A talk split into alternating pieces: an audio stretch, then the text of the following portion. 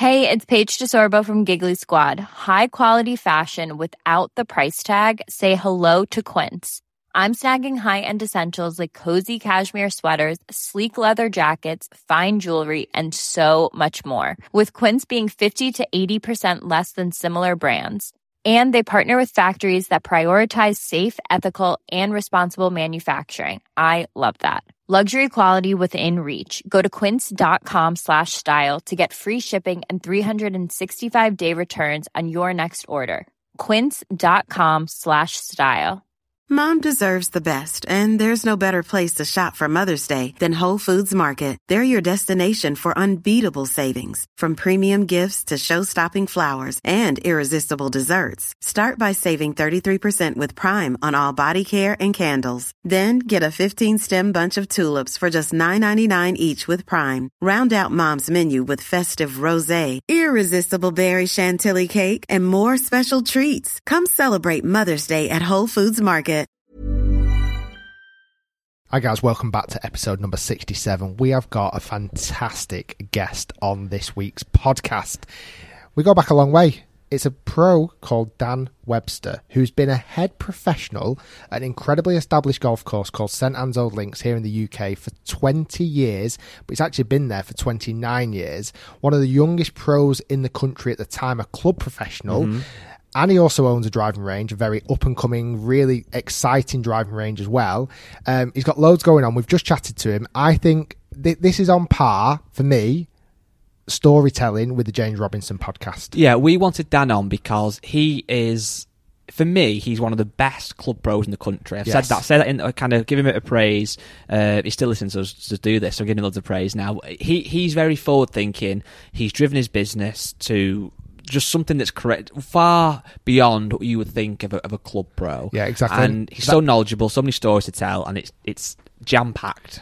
a pioneer, an entrepreneur, and somebody is always pushing the envelope. And and for me, he is. And again, he's still sat next to me, but I'd still say this with him being here or not, almost like the the the flagship. PGA club professional that most club professionals should be aiming to try and strive towards. Yeah, someone say the Elon Musk of the golf world.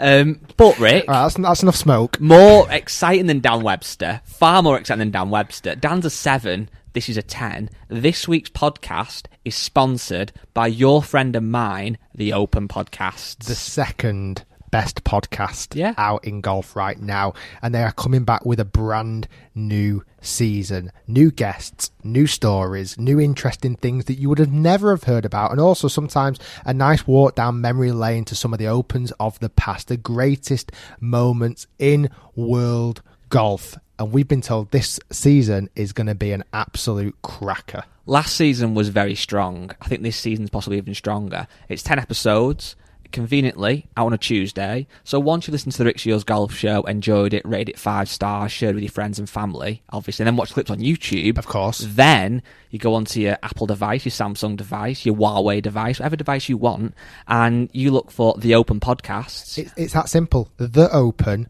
Podcast. You can't get it wrong. No. The Open Podcast. Go and search it, and every Tuesday you will get a brand new episode. Should we run the trailer? Let's do the trailer, and then you also spent some time speaking to a real podcast producer. Uh, don't do yourself out of a service. You do an okay job, Yeah, but we yeah, you're right. We speak to Chris, who is a real, real life producer for the Open Podcast. let's run the trailer now. On the tee from the Republic of Ireland, Shane Lowry.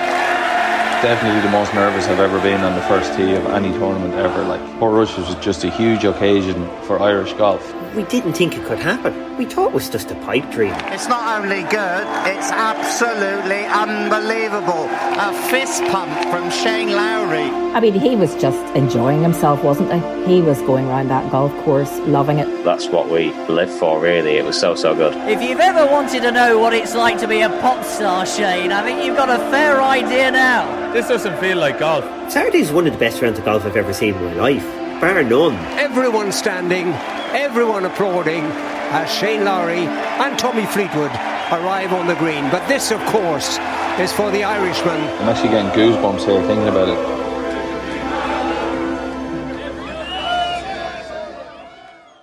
So that was the trailer of the 2019 Open, which was an absolute monster, and I'm sure that's going to be a good episode of the podcast.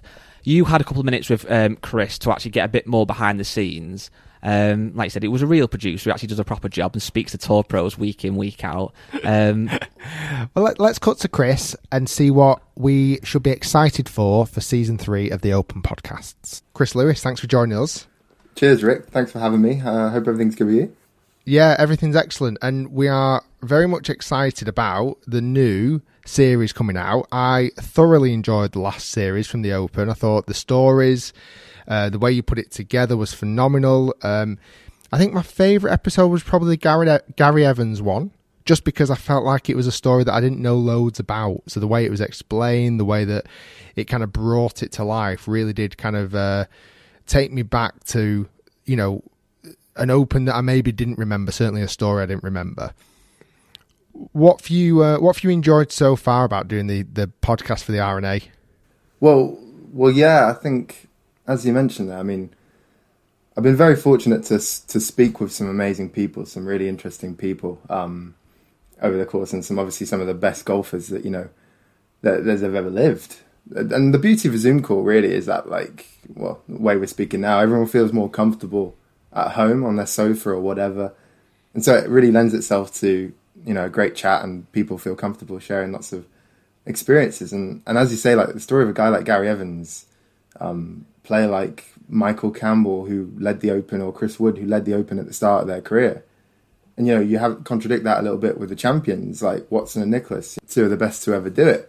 I mean, that's sort of what the Open is all about in a sense. Is that you know, it gives that chance to anybody to to have that competition. And yeah, I've thoroughly enjoyed speaking to people who've you know not expected to do well and they've done fantastically and and also some of the game's greatest to learn from them as well. So it's been it's been fantastic, yeah. Well, you got our juices flowing then for epi- for season three. Can you give us a you know we've heard the trailer, but can you give us a little bit of an insight of what we're going to be looking forward to seeing and hearing? Yeah, sure. I mean, I'm not sure when this episode's going out, but it could be today where the story of 2019 comes out, which is obviously going to relive the incredible moments from from Royal Portrush. You know, we co-produced that with the guys at IMG Audio, Rob and Steve. They've done a fantastic job. James Nesbitt's going to be narrating. Um, it's it's going to be great. Just hopefully to relive all of those experiences from from such a great Open. And then we've got some interesting personalities coming up over the course of the, the 10 documentaries. We've got Monty coming up, pretty infectious personality. He has got some amazing stories. Awesome, Chris. You've been amazing. Uh, keep up the great work producing the podcast, and we look forward to listening to season three. Rick and Chris, is it now? The Rick and Chris show? Well, yeah. Fine. So, guys, hopefully you're going to get excited about that. I think this is going to be really something you should continue to follow. And uh, like I say, every Tuesday, the Open Podcast is going to be out with a brand new episode. And then, last thing, if you um, need any more incentive to watch the clips on the YouTube channel, you will see me today in my Open cap and my open pullover. Fully branded. I feel like my open caps can become my new like signature thing. Quite it's like nice it. little dad cap. Um, it suits you. I think well, it does hurt horrendous at the minute. But if you want some open merch, everybody wants open merch. We're actually going to give away, Rick. So what? on Twitter today, on at Rick Shiels Pod, and on Facebook at um, the Rick Shiels Golf Show podcast group, we're running a giveaway. The Open have very kindly given us some merch. Um, we're talking flags, talking head covers, talking caps, talking t-shirts, a lot wow. of merch to one lucky winner. To enter that, go on to Rick, at Rick Shiels Pod if you want. If you're on Twitter, if you're on Facebook, uh, the Rick Shiels Golf Show podcast, which is a group.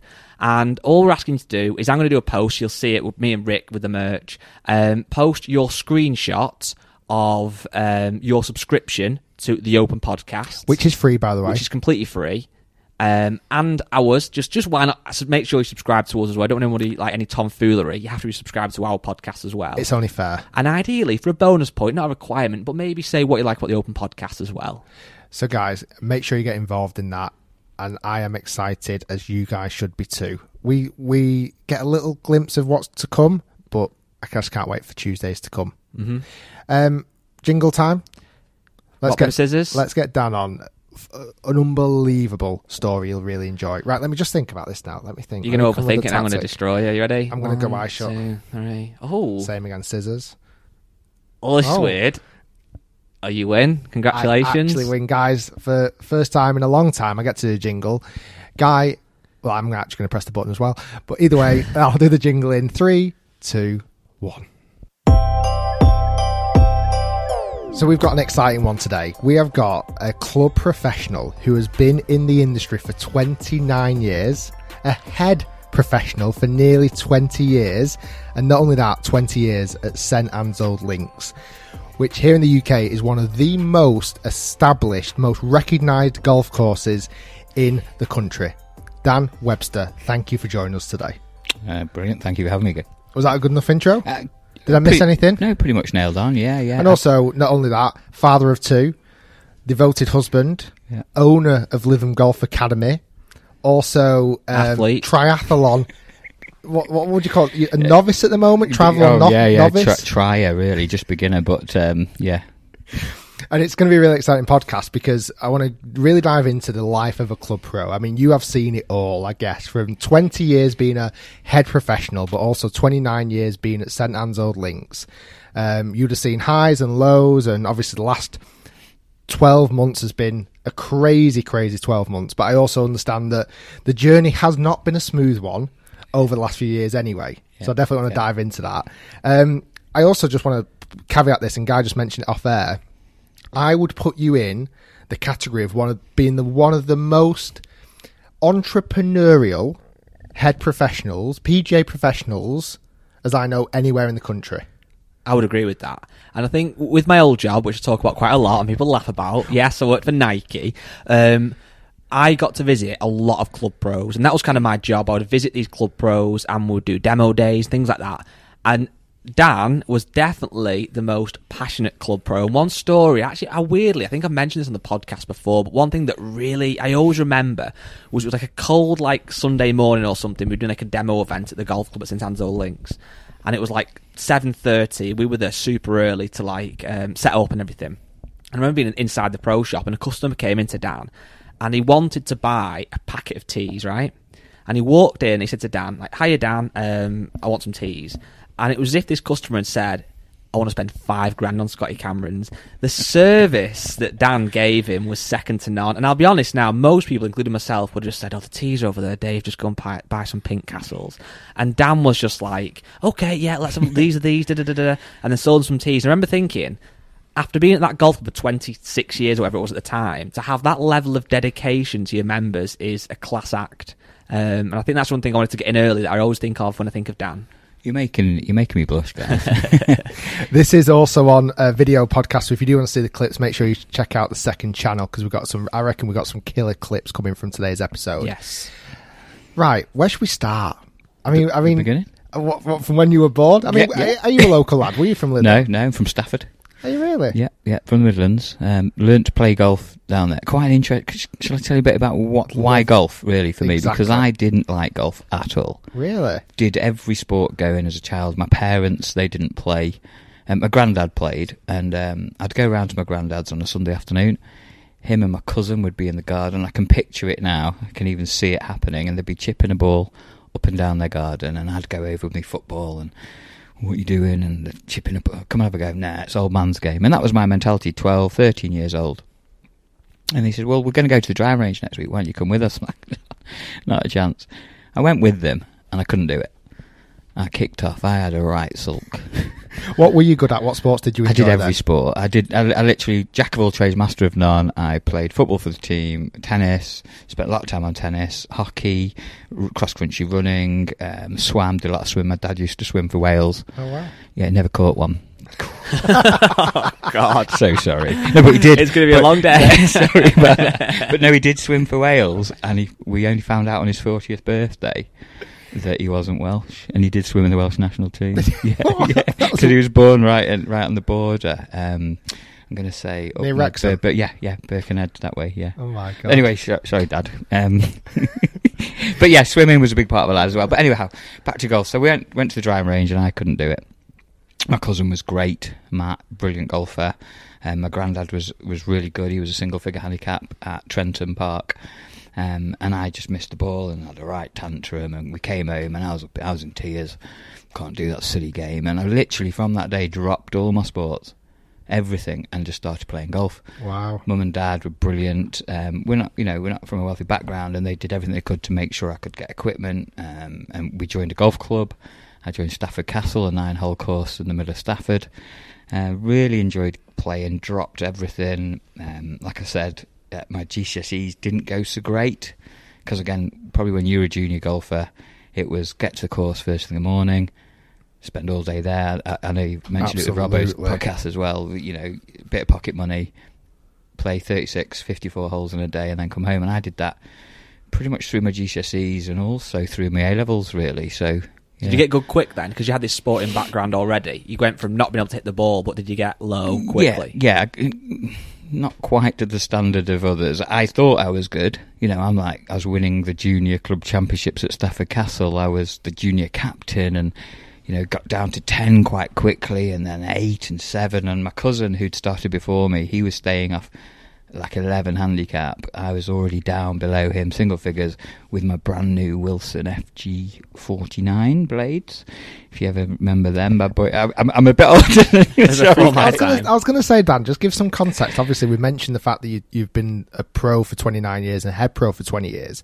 Uh, don't mind me asking, how old are you? Because I think it'll give some context to the, the, all, a lot of the stories yeah, you're saying. Yeah, I'm now 47. I'm 48 in July. So you, I, I do want to come back to this story. You must have been one of the youngest head pros in the country at the time.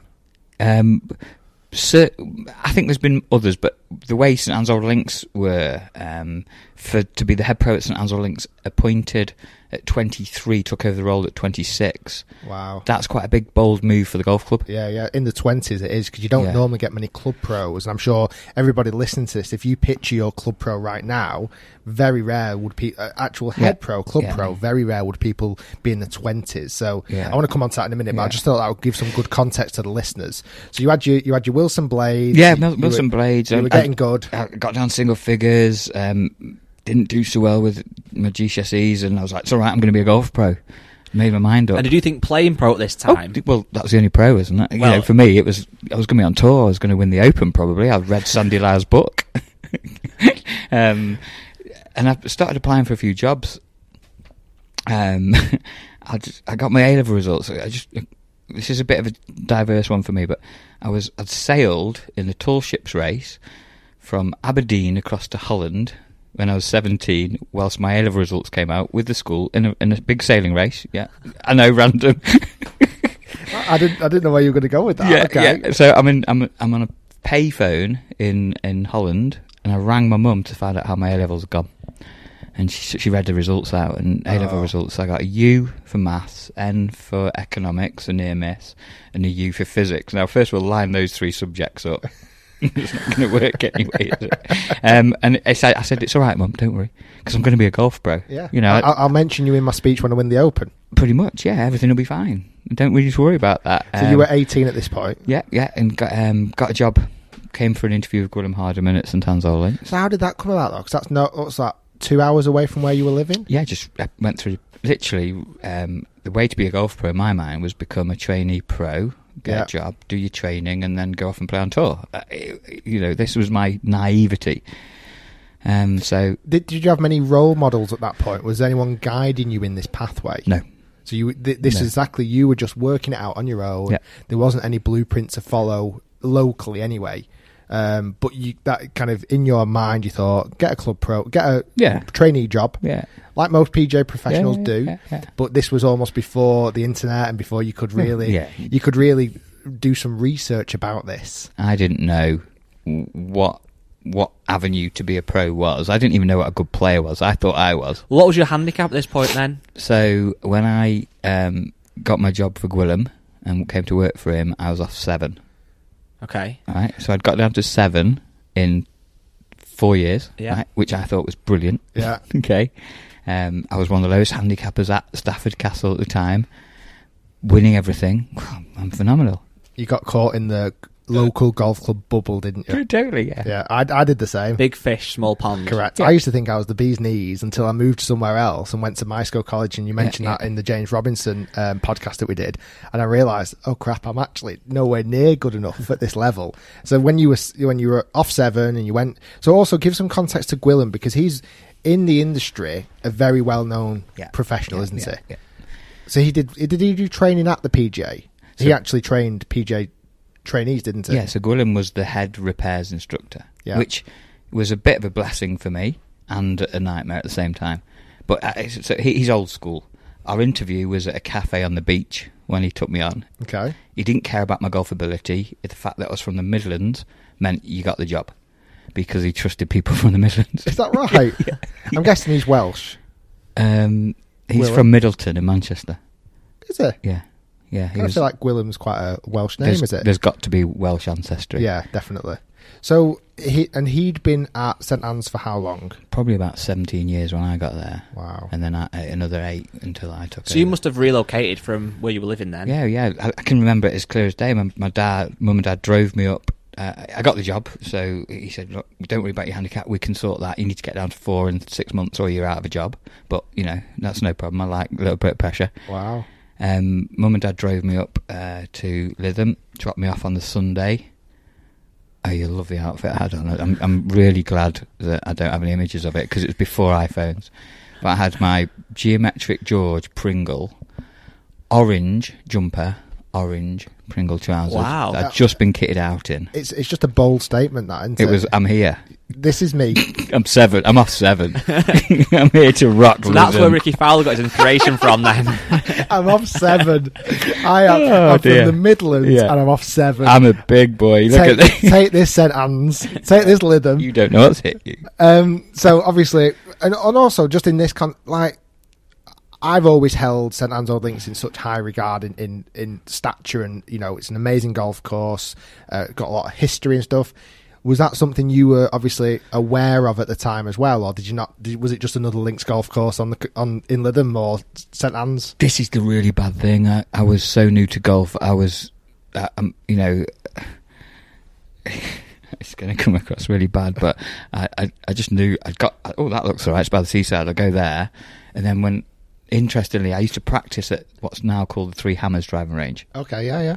At the time, it's called Coven, and the chap there was a coach there was a guy called Sean Ball, and I used to go down. I didn't have lessons. My granddad taught me, and uh, I go and hit balls with and, and Sean. We, I said, "Oh, I'm going to be gone for a while now because I've got a job." He said, "Oh, where?" I said, "St Anne's Old Links." He's gone. I used to work there, and Bawley was Gwilym's assistant. You're joking? oh my god, small world. It is, yeah, very. And again, I think that's possibly one of the reasons I got the job with Gwilym because I'm sure Gwilym would have, anyway, you know, think how things might have worked.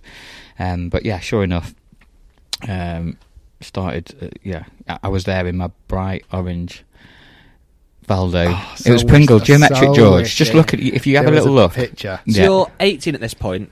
am I- 18, moved away from home, mum and dad dropped me off, So yeah. did you? Where did you go and live? Where did you just go and live in digs, or what? Where did you go and, like move into? At that so the, age? the the part of my my um, superb package was um, I got forty five pound a week wage off Gwilym uh, and digs, and the digs were in the roof of the clubhouse.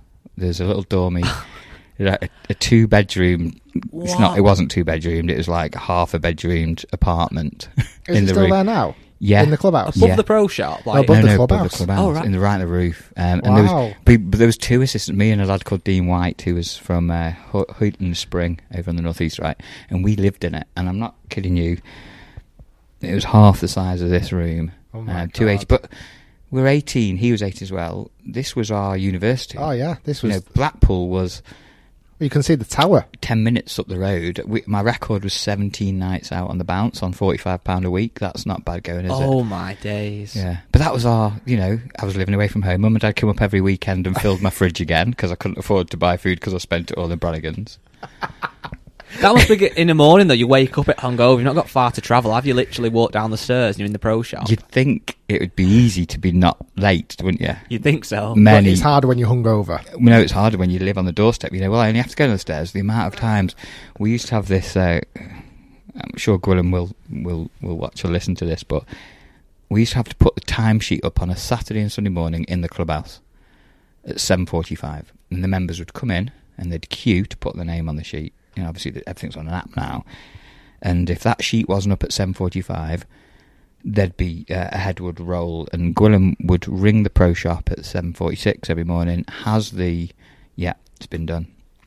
I would say three times I was lying in my bed and Gwilym stood over me to wake me up at 7.50 or 7.55 on a Saturday or Sunday morning. I've never known fear like it. Because he'd come up into the flat, he stood over me like, what are you doing? Um, I was, you know, you you'd think you're never going to be late for work when you live at work. But I did it. I did it. He let me do it three times. I think any more I'd have been out because he was a, a tough, tough taskmaster as well. So at this point, you're 18. You're living at the golf club. You're working obviously at the golf club. Did your golf improve having it on you, literally on your doorstep? Yeah, totally. It was just like again, we, we've, we've we've discussed it. I'm sure you've discussed it as well. It was my summer holidays, so I it was March the 16th, 15th, and I had until September, which is when the PGA course would start for me. And Gwilym had basically said, "You've got to get down to four. If you don't get down to four, back to Stafford, off you go." And and that's great. And I literally worked um, eight o'clock in the morning till six every night, and then played every night. Played till dark with the juniors. Ali Taylor was a member at the time. really? Richie Yeah. Bowman. Yeah, I spent a lot of a lot of time at Ali's house. His parents did a lot for me, which was great. Um, we would play golf every night. On my day off, I get one day off a week, and I play 54, 72 holes. Wow. And, and did you notice as well there were much better players there? So you you know straight away you were like, my seven doesn't quite stack up here.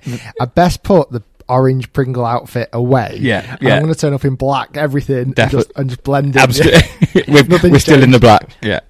So you got down to four, I guess. Got down six four, months. playing- You did start doing your PGA. playing a lot, and I did realise then, you know, I'm I'm far too, I'm not right for this. This I'm not going to be a player. I did, I did when I got into the PGA, I got my name on a ProQuip, a green ProQuip jacket, and I walked down to Royal with them because I didn't have a car, and it's about a mile and a half to get to Royal, and I walked down there, stood on the first tee, and thought it was '92. I thought 1996, the Royals, the Opens here, I'll be playing in that, and I, and I really did think that. We had my name on my jacket. I'm sure, of course, I was.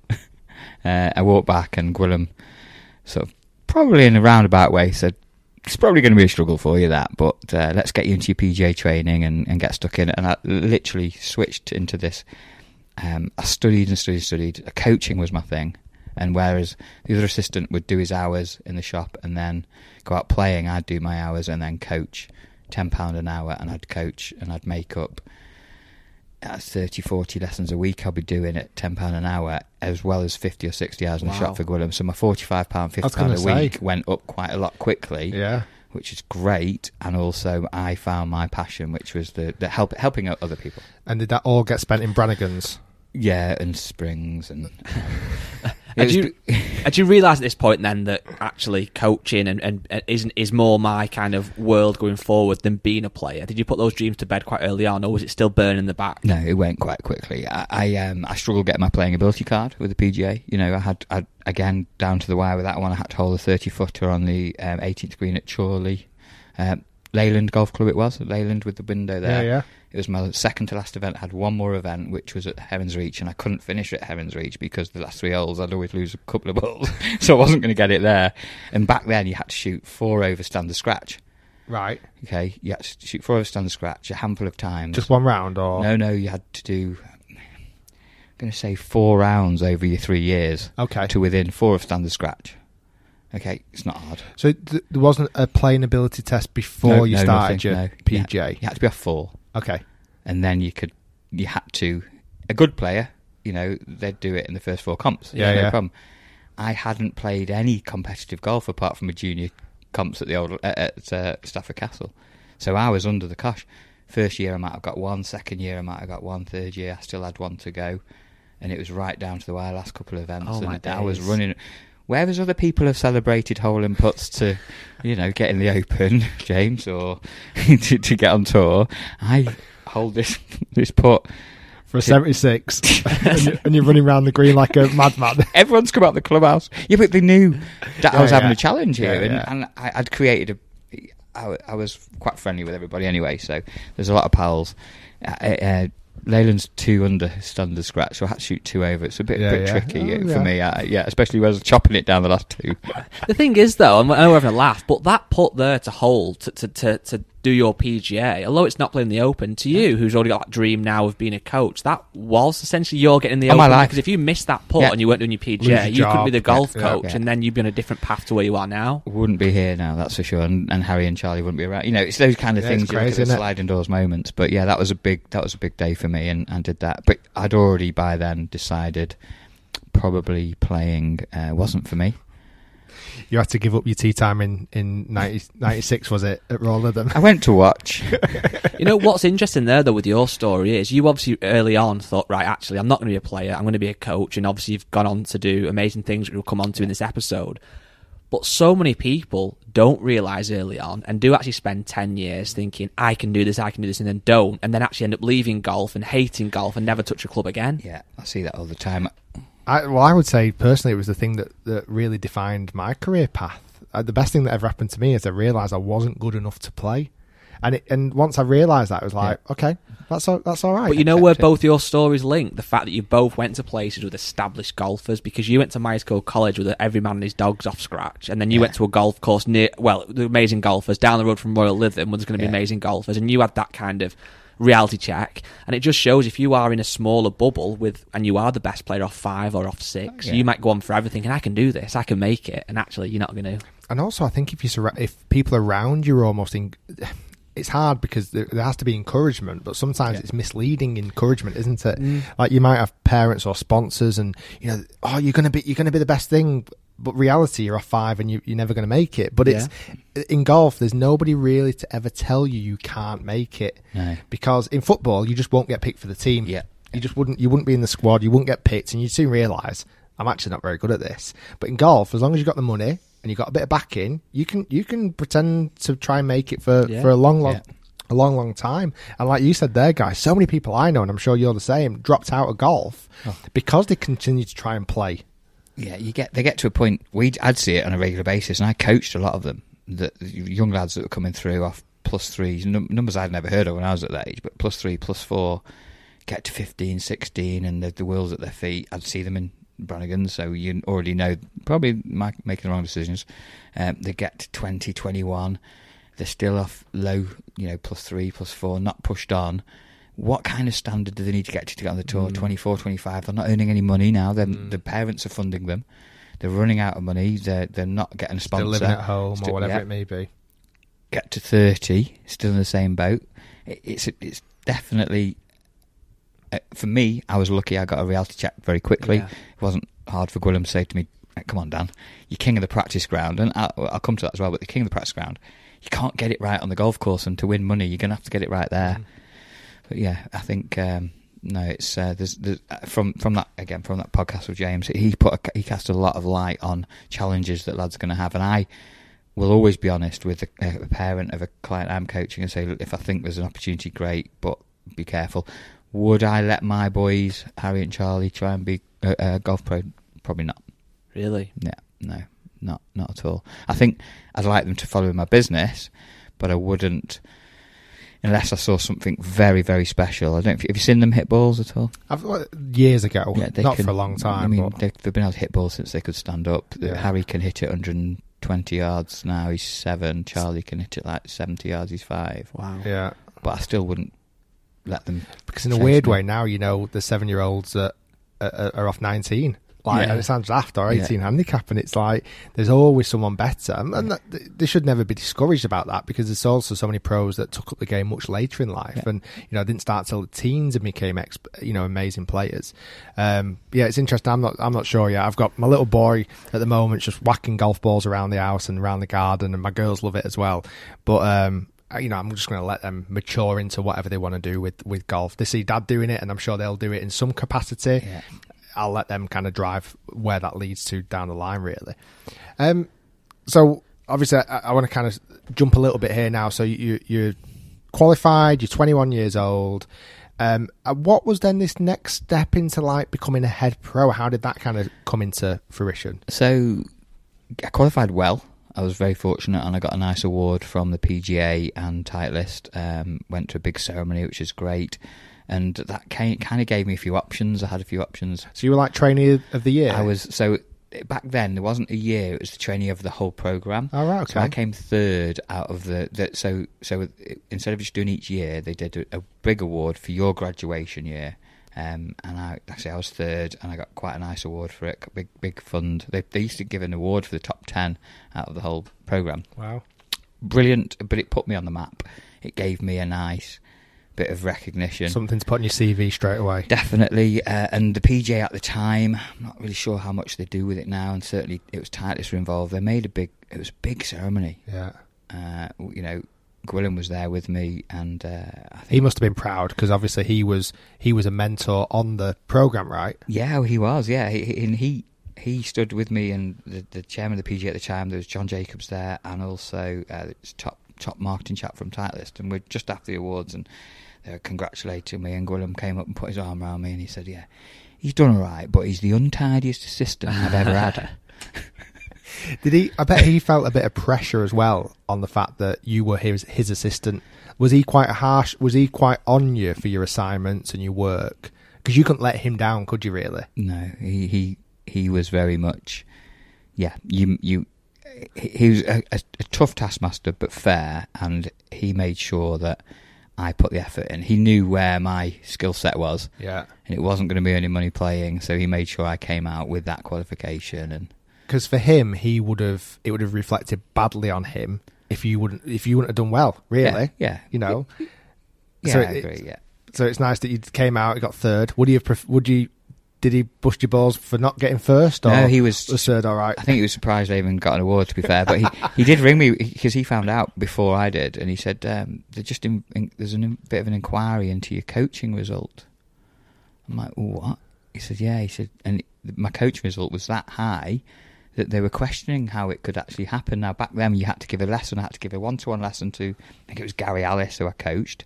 You had a, a, a practical Just to give some context to people listening, that's Peter Alliss's son. Yeah. So and sounds just like Peter Alliss, yeah, doesn't it? Yeah, yeah, good guy, and he was strict, so I had to give a lesson. It was very nerve wracking to do that. Uh, then a practical and a theory as well. So, yeah, he was questioning. Gwilym rang me up, saying, "There's been a question about your result," but anyway, I think he was pulling my leg. But it was very good. I was very happy with it. Um, but yeah, he, he was proud of what we achieved there. Could he was he starting to and again I don't know if you found this out later on, was he starting to kind of mould you and shape you into replacing him? Was that was that in his mindset? Yeah. Oh he, right. He knew he was going to retire at 65 in 2001. I passed my exams in 97. The club approached me after my results and said, Would you consider replacing Gwilym as the head pro? So I was just turned 20, I was 22, 23 at the time. Wow. So that was like three or four years in advance. Yeah, and I Oh, just okay. said, Look, I've got options. You know, the only way I'd do it is if you contracted me the role. Um, rather, you know, ahead, rather than me saying yeah, and then in three years you put it out. Change your I've, mind. I've Yeah. waited, and so they did. And there was there was a few objections, as there will be um, at a traditional golf club.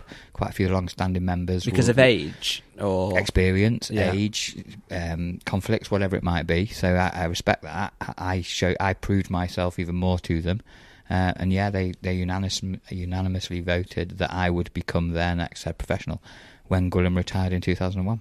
So were you on like I bet you were being watched like a hawk for those three years, weren't you, in the build up? I wasn't in Brannigan's as much, that's for sure.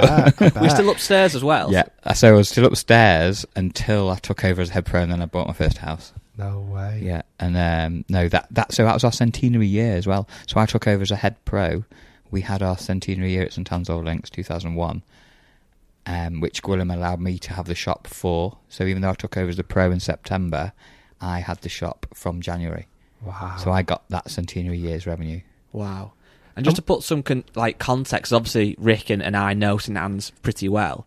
You know, people listening, it's, it might just be a, re- they might not have heard of the golf. How would you just kind of, in a sentence or so, if you can, mm, explain Great point. what it's like? Because I know it's very prestigious and stuff, but how would you explain the golf course and the club and the members to people listening? It's a, it's a real golf club, and, and it's wrong. It's hard to say what, what's not a real. You know, it's a traditional. There's a, a lot. Um, there's a lot of history, a lot of heritage. There's pictures of captains up on the walls. When you walk into the reception area downstairs, there's a big trophy cabinet. No, no welcome from anybody. It's you're you're in the, the, the clubhouse, and you can just feel you're somewhere um, traditional, special really. for me. Special. When every time I walk in there, even now after so long, I feel like I'm at, I'm at, in a nice. So again, uh, context: you have to wear smart shoes. Oh, dress code, yeah, yeah. Uh, You can't wear hats. Obviously, No, caps inside no, are not allowed. Do you, do you have to wear a tie after a certain time? No, no, they were early early days. Yeah, uh, Friday, Saturday, Sundays. That was certainly the case. Um, but no, Would mobile phones be frowned upon? Ooh, yeah. Yeah. Okay, so that kind of gives some kind of idea on the venue for people Yeah. listening. Yeah. And and you know, to some you know Americans or or people outside the UK, they may have never experienced that. And and we've kind of grown up and knowing these places like like say your St Anne's Old Links or your your Royal Lytham or your Birkdales or that that just have that that different level, that different feel of prestigiousness and and almost I don't know what the right words because I don't want to discredit it because I respect it. Yeah. I don't particularly agree with everything these days that from these you know more traditional clubs, but I also have to respect that that's what's happened in the past, and slowly but surely things are starting to change. Am I am I right in saying that? Yeah, I'd agree. And and I think the old links by appointing me as their head pro at 26 started their process of that Mhm. change, um, allowing me to put an indoor studio in the pro shop, allowing me to change the practice ground to a range style facility. The dress code in start inside the clubhouse has become more relaxed. There is no gents or ladies room anymore. You know those Mm. kind of things were evident when I first started, and I, I agree. I, I I respect it. I don't say I agree with all of it, but it does feel nice when you're in a certain place and you feel special. You know, it's a nice feeling. However, the more inclusive we can get, the better, in my opinion. I would say at your place that there's a very nice contrast between the got the clubhouse, which I've been in a couple of times, That you said, does feel very much like um, kind of classic, and like you said, you, you feel like you've got to be on your best behaviour. But then the pro shop is very modern. You see, you've got this indoor studio. You could stand in there and have a cup of tea and chat to the pros. Yeah. It's not like you could go in there and it, it, do you get what I mean? Yeah, it's very it's, it, it's a nice contrast, nice blend between the two. I would say. That that's kind of that's you can tell it's Dan's. Yes. You know, you can tell it's a space where it's like I feel welcomed here. The, the shelves are stocked. It's got modern gear in here. It's not, you know, we've not got wicked golf clubs anymore that they're in the No. corner, which you do get to some. If you go to some real traditional clubs and you go in their pro shops, like some of them are so, you know, almost they've never modernized with the with the world. Uh, but yours has, your pro shop has, and I want to definitely come onto the business side in a minute. Um, I mean, the golf course is phenomenal. Links golf course. For me, you'd be hard to find a better course. I know it's easy to say I'm biased, but the condition of the course, specifically um, over the last few years as well, is just elevated. Is Greg still the head greenkeeper? Yeah, so Stuart Hogg was the course manager, and he really turned the place around, in my opinion. And Greg was Stuart's uh, assistant. Uh, Understudy, yeah. yeah, yeah. And Stuart did phenomenal with the course, and Greg has then just gone and taken it on to another level. So Yeah. yeah, credit to both of them. Yeah, because I know Greg. He used to work at Mir Oh, right. years Yeah. ago, and then he came over to St Anne's. Um, what's the again? What's the relate? Because obviously you've got incredibly famous neighbours.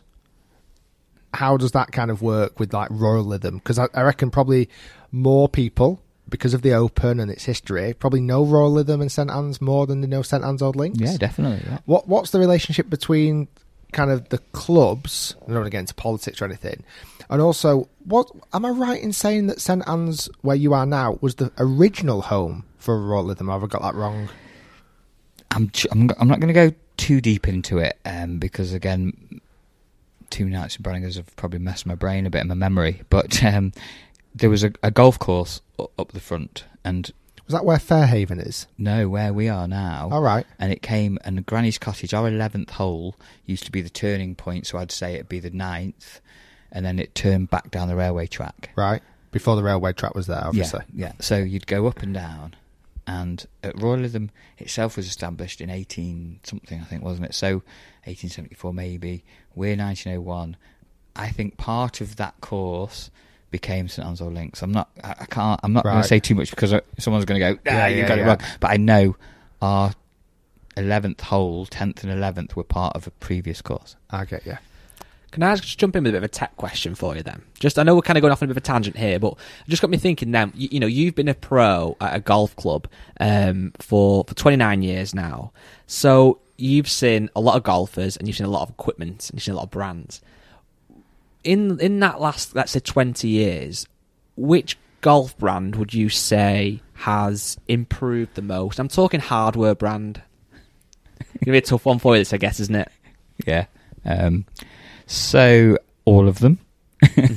There's a lot of That's R and political answer. There's That a- Dan's like every brand that I- brand every that I brand that I, uh, stock. stock. no, I'll be totally honest. I am a TaylorMade ambassador, Mhm. and one of the reasons I'm a TaylorMade ambassador, I choose. I potentially could have been an ambassador for any brand, and I chose TaylorMade because of what how innovative they are and how they keep pushing and pushing and pushing. Everyone's innovative. Go back uh, to the Burner product years ago. Going back to my my first TaylorMade club in '94, I think it would have been a metal little spoon, a 30 degree spoon, Like a rescue. Yeah, yeah. I mean, they've pushed the boundaries, but they're all doing it. One thing I will say, the amount of tech that's come out over the last 20 years, every single new product, every driver has promised me 10 yards. Yeah. I'm not hitting it 200 yards further than I was 20 years ago. So what's I'm not sure what's going on. However, the marketing, the demand creation, the the backing, all the all the exciting stuff, the blue ring on the new TaylorMade driver, that's all part of the excitement of for me the excitement of the product and the Mm. game. And without that, we I would probably still be using something from 10 years ago, and I'd probably still be hitting it just as good. But at the same time, I wouldn't be excited. I I run now, so I like to go and buy new trainers. I play golf. I like to buy a new driver. You know, I don't want to buy the same trainers. I want to buy the better ones. So yeah, technology is moving forward. I, I know I've kind of swerved swerved you a little bit. Well- the best brand, I'd certainly say, TaylorMade and Callaway are pushing it. Ping have come come up. You know, a very traditional brand, and they've Mhm. they've joined the the high tech race, I guess. Yeah, I, I mean, I would say that obviously I, can't, I probably can't rewind as far as Dan's knowledge on. on What would you say since you've started then? Because you're about 20 years you've been playing, haven't you? Yeah, pro- a bit more. Probably, I must admit, I probably would agree with TaylorMade potentially, Mhm. and I think maybe when I was growing up, Callaway was the big brand. Yeah. When I when I was kind of a kid, Callaway was like almost felt like they were already ahead of everyone else, like with the Big Bertha and the Great Big Bertha and the biggest Big Bertha and like the X12 irons or whatever the number was back then, and like I felt like Callaway was certainly in my era, starting in the like, kind of late nineties, early early two thousands, that's what that's when Callaway feel like they dominated, in my opinion.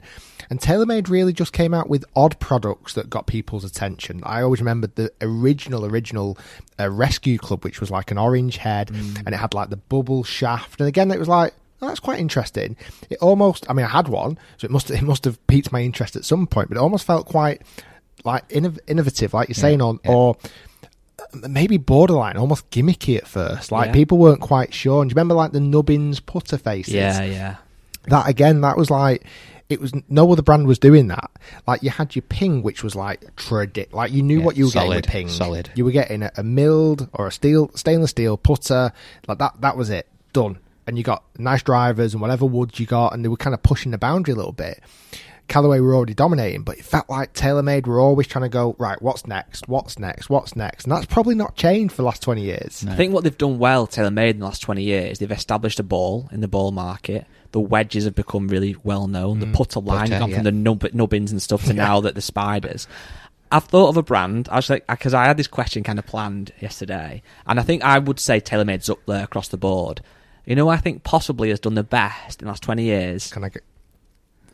I, I feel like you're going to say Titleist. No, I'm gonna go. And this is gonna um, prove some people wrong because I think some people think I hate on this brand now, and I don't. I'm gonna say Cobra.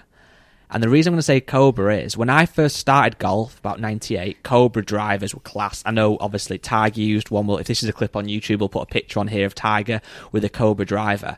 Um, and but then, when I was probably about 12 or 13, King Cobra, as they were known then, became the old man brand. Sounds bad. That's what they were known as last five or ten years, they really have done a good job. I think bringing Rickie on board as well to, to, to become the younger, cooler brand. Yeah, I certainly. Like, I think the last three or four years definitely Yeah, have really yeah, changed yeah. their model. Um, and you've probably seen that with. I mean, uh, again, uh, obviously, you've got such great insight to the business. Like, what brand does sell the best? So so there's t- the three big names.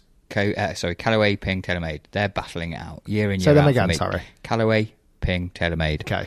Dependent on um, And would you say just in driver market or overall, overall everything? market. Yeah, right? yeah. For me, uh, yeah. If you look at the whole, the, uh, and that would probably come out if you look at any data tech reports and sales Yeah. reports. Cobra, as guys correctly said, they have come in hard, but they've come in at a slightly lower price point. Yeah. You know that That's a 50, big thing. 50, th- 60 pounds cheaper on a driver.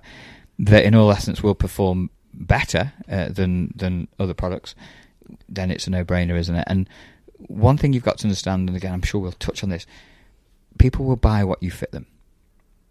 So if I believe in a product, that client believes in me, and he'll buy. If I tell him Cobra is right for him, he'll buy Cobra. If I tell him TaylorMade is right for him and it stacks up, he'll buy that. So now where Cobra have done very well is they've come in the pro- product that performs at the right price point, and they've got it into people's fitting studios. So now they've got all three bases, haven't Mm. they? If it's not in a fitting studio, nobody's going to buy it. Yes, obviously people watch reviews to see what they think of the product, but again, I think aut- for me personally, you should always try the product, see if it works for you, and get get a bit of 100%. And and they've done that as well. So that's how you get into that market. when a customer comes through the door, what are they made? What what's the the brand driver category they want to try most? Like they say, they come in and go, "I want to test the latest." Yeah. What brand? Or can, is it really mixed? yeah, it's, there's not one. There's not still not one. I, brand wouldn't say there's one out ahead. Whoever's put whoever's put the most into the marketing, definitely. People are asking about Bryson's driver at the minute. Obviously, we can all hit it like Bryson, can't we? Um, But You can't in fact, he's, he's, he's using one that's five years yeah, old. yeah, exactly. Which again touches on what I said before. I think I don't think technology's going to give us that much better, but it might give us a bit more forgiveness. I think that's one thing I have found. Golfers can hit the ball better. They don't need to be as good swingers to hit the ball Mm. as well now with Montec. Well, you actually look at the stats, and this is a really interesting one because you you'd think with all this later, and you mentioned a minute ago, if every brand made you hit the ball ten yards further, you'd be hitting it two hundred yards further now. But what a lot of um, data has been proven. So, like when the when the handicap was established, or handicaps twenty years ago was no better than handicaps now.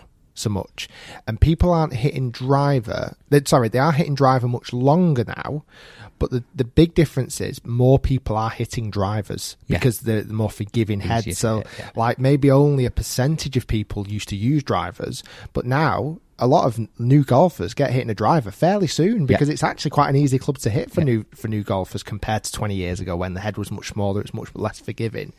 Um, that's interesting. Just on that, then, where I've got you on speaking about clubs. Obviously, you'll know as well as anybody. I used to be a custom fitter. I used to think I did an alright job at it. Not bad. not bad, not the best. And I've done a few little things recently on the podcast that's kind of gone down well with some and not well with other people, where I've kind of, again, played devil's advocate and bit tongue in cheek in that fitting's overrated. Stirring And the pot down. It is a little it, bit. The reason I've said fitting's overrated isn't that fitting's pointless or useless. It's just that I think some people kind of see this whole thing of fitting and think that going buying out a set clubs that are fitted are going to make them suddenly shoot 10 under par. And it's like if I'm for a trainer fitting, it might be good for my feet, it doesn't mean I'm going to run as fast as Mo Farah. But you know, with your experience now, 29 years as a, as a pro, and, and you've got obviously an amazing facility in the driving range in your golf shop, what do you think, if, if you could i i say this, is what's the most important part of fitting, or is there a most important part? So yeah, I've got a, my own philosophy, and and I fit. For me, you come and have a fitting with me. We don't just fit you. Ryan Reynolds here from Mint Mobile. With the price of just about everything going up during inflation, we thought we'd bring our prices down. So to help us, we brought in a reverse auctioneer, which is apparently a thing. Mint Mobile unlimited premium wireless. Ready to get 30, 30, bit to get 30, bit to get 20, 20, 20, bit to get 20, 20, bit to get 15, 15, 15, 15 just 15 bucks a month. So, Give it a try at mintmobile.com slash switch. $45 up front for three months plus taxes and fees. Promo rate for new customers for limited time. Unlimited more than 40 gigabytes per month. Slows. Full terms at mintmobile.com. Many of us have those stubborn pounds that seem impossible to lose, no matter how good we eat or how hard we work out. My solution is PlushCare.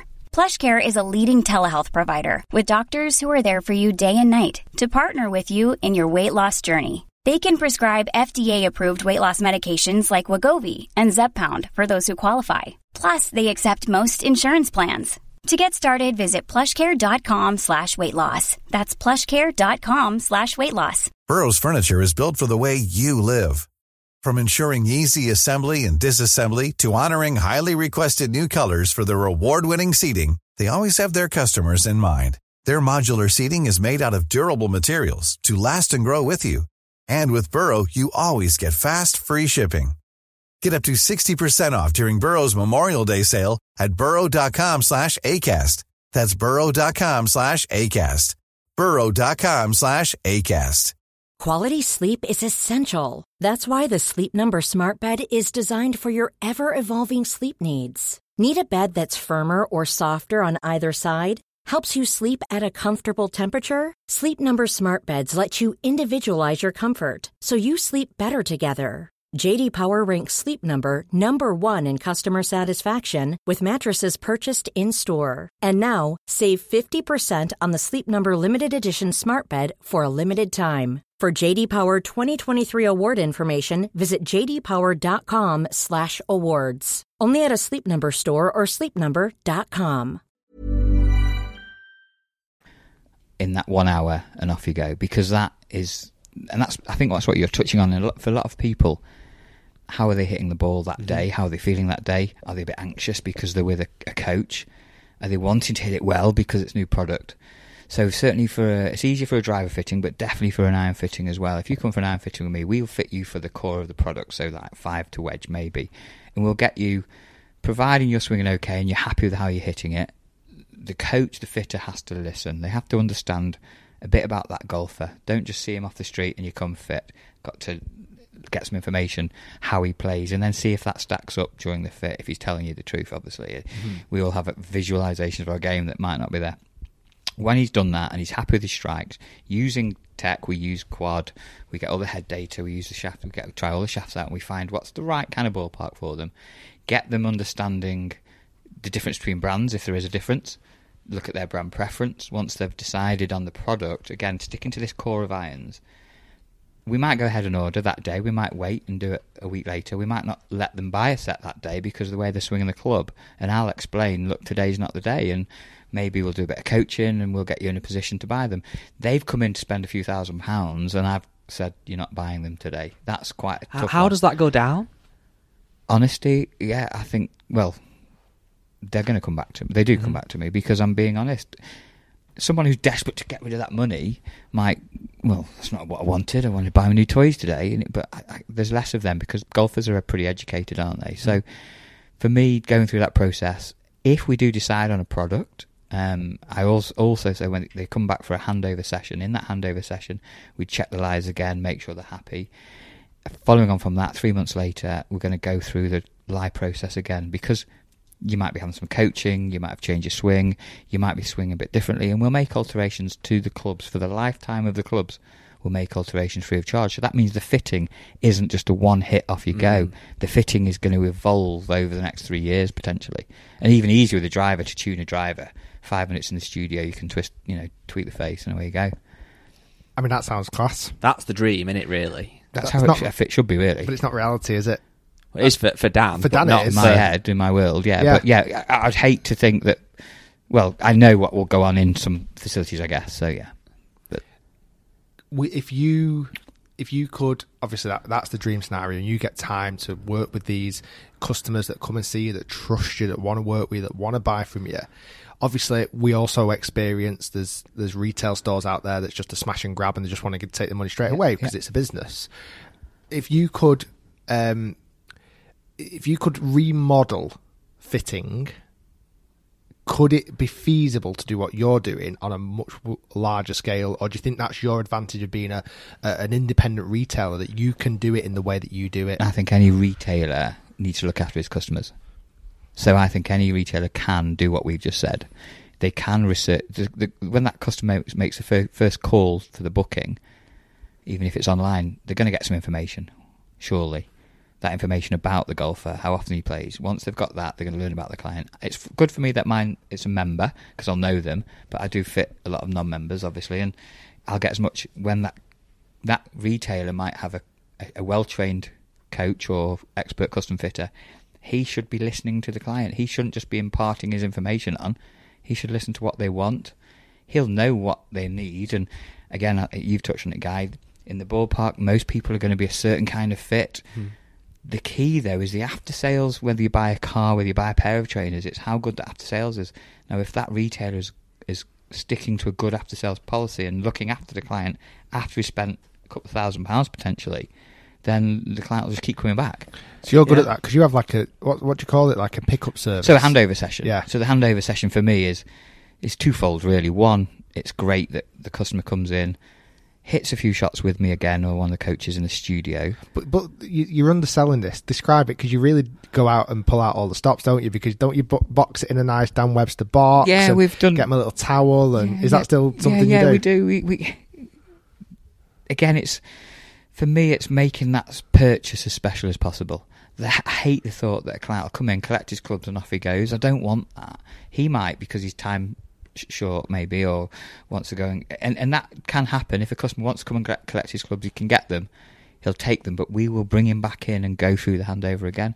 But yeah, I've given nice little gifts away and made it an experience. How would how would I want that kind of purchase to go for me? That's what I try and recreate. I do think that's something that I think retailers or, or anybody, pros doesn't have to be a, a branded retailer, but can look overlook the fact that you know in this day and age now you don't think much of a set of irons costing a thousand pounds, but to, to most people a thousand pounds is a lot of money. So that bit of service is good. But uh, another question I thought of then, and I used to struggle with this when fitting, was that most golfers think they hit it further than they do.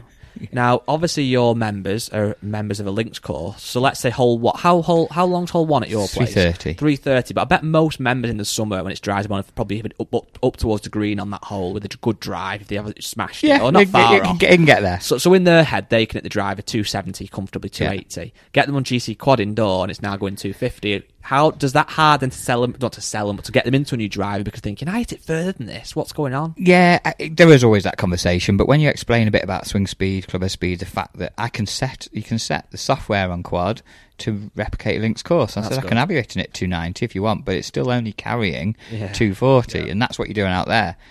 The more honest you are with the purchase, the more honest you are with the customer, the better. Surely, that's No, that's just agree. the life of retail.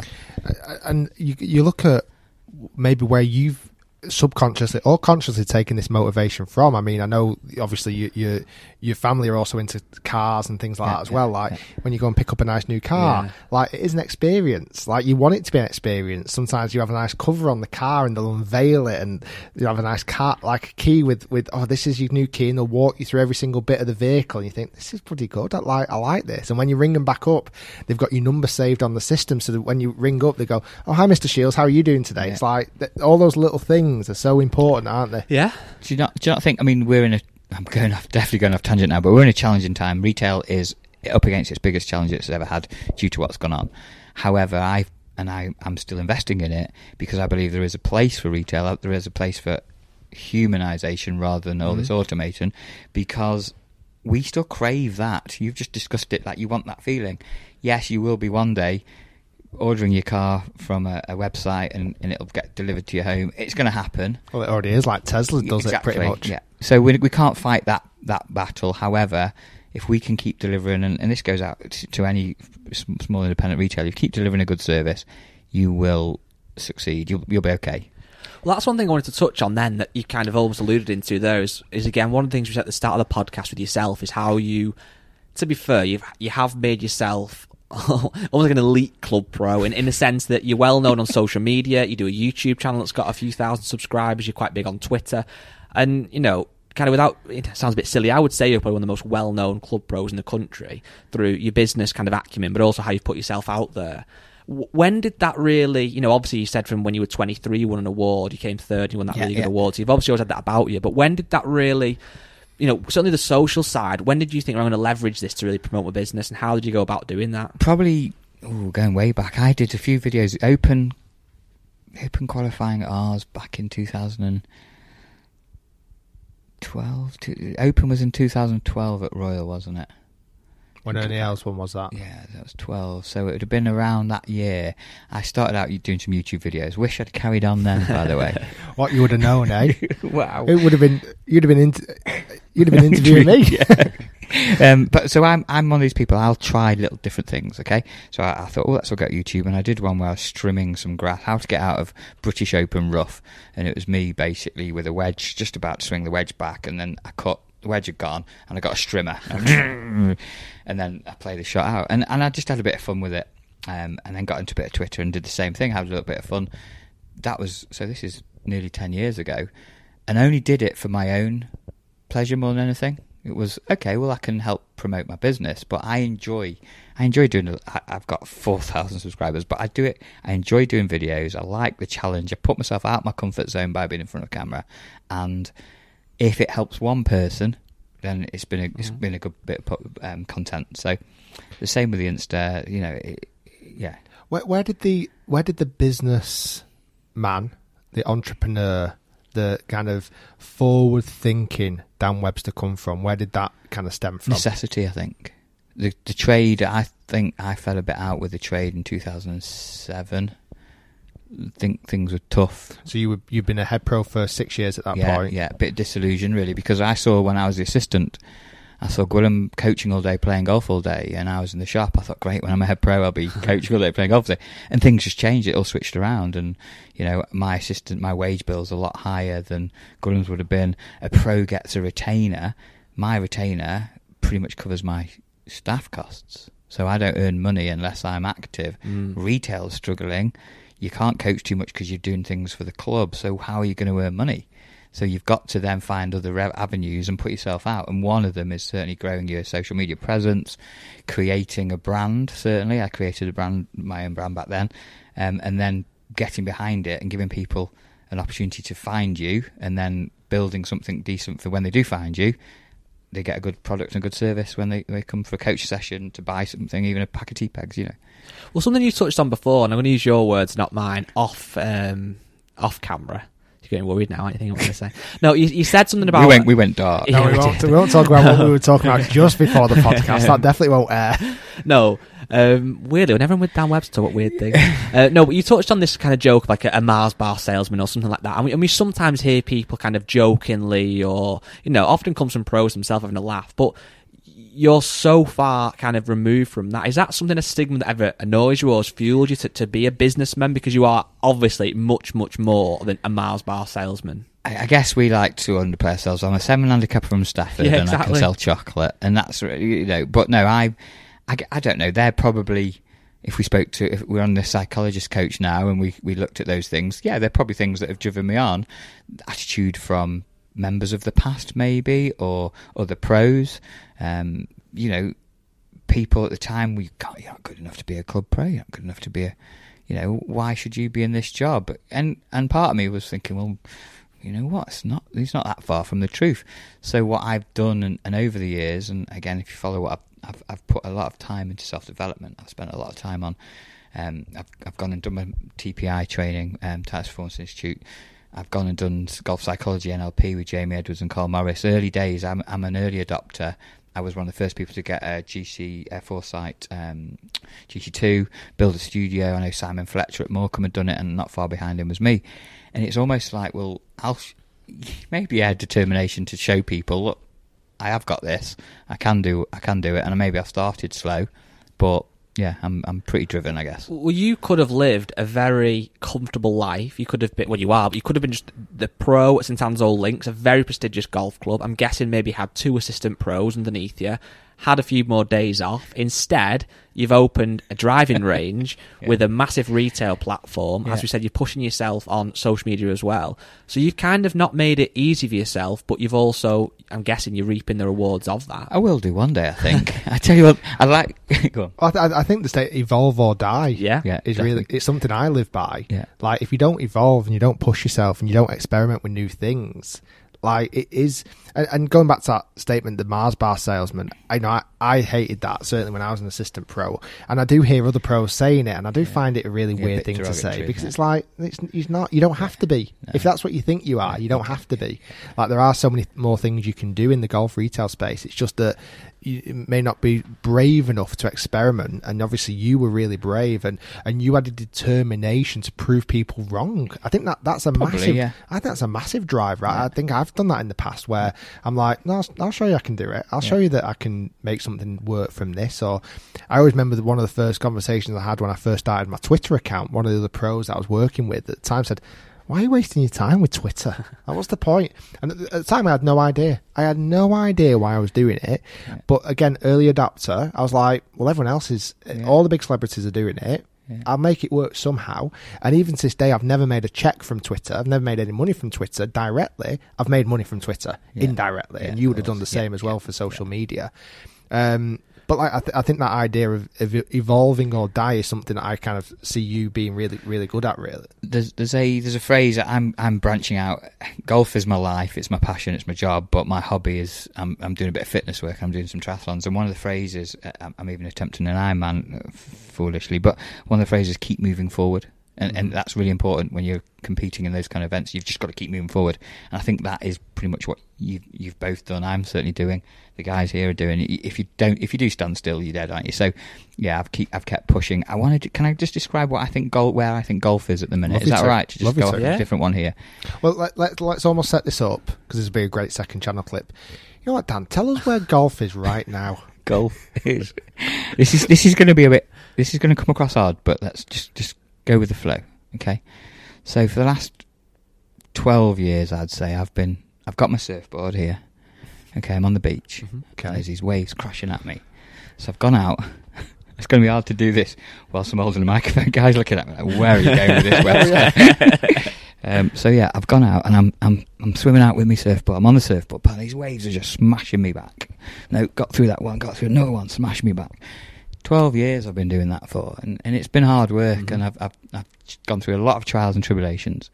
But I'm now I'm that guy out at sea, sun shining. I'm sat on the surfboard now, just like paddling, probably having a little beer or a hydration drink now.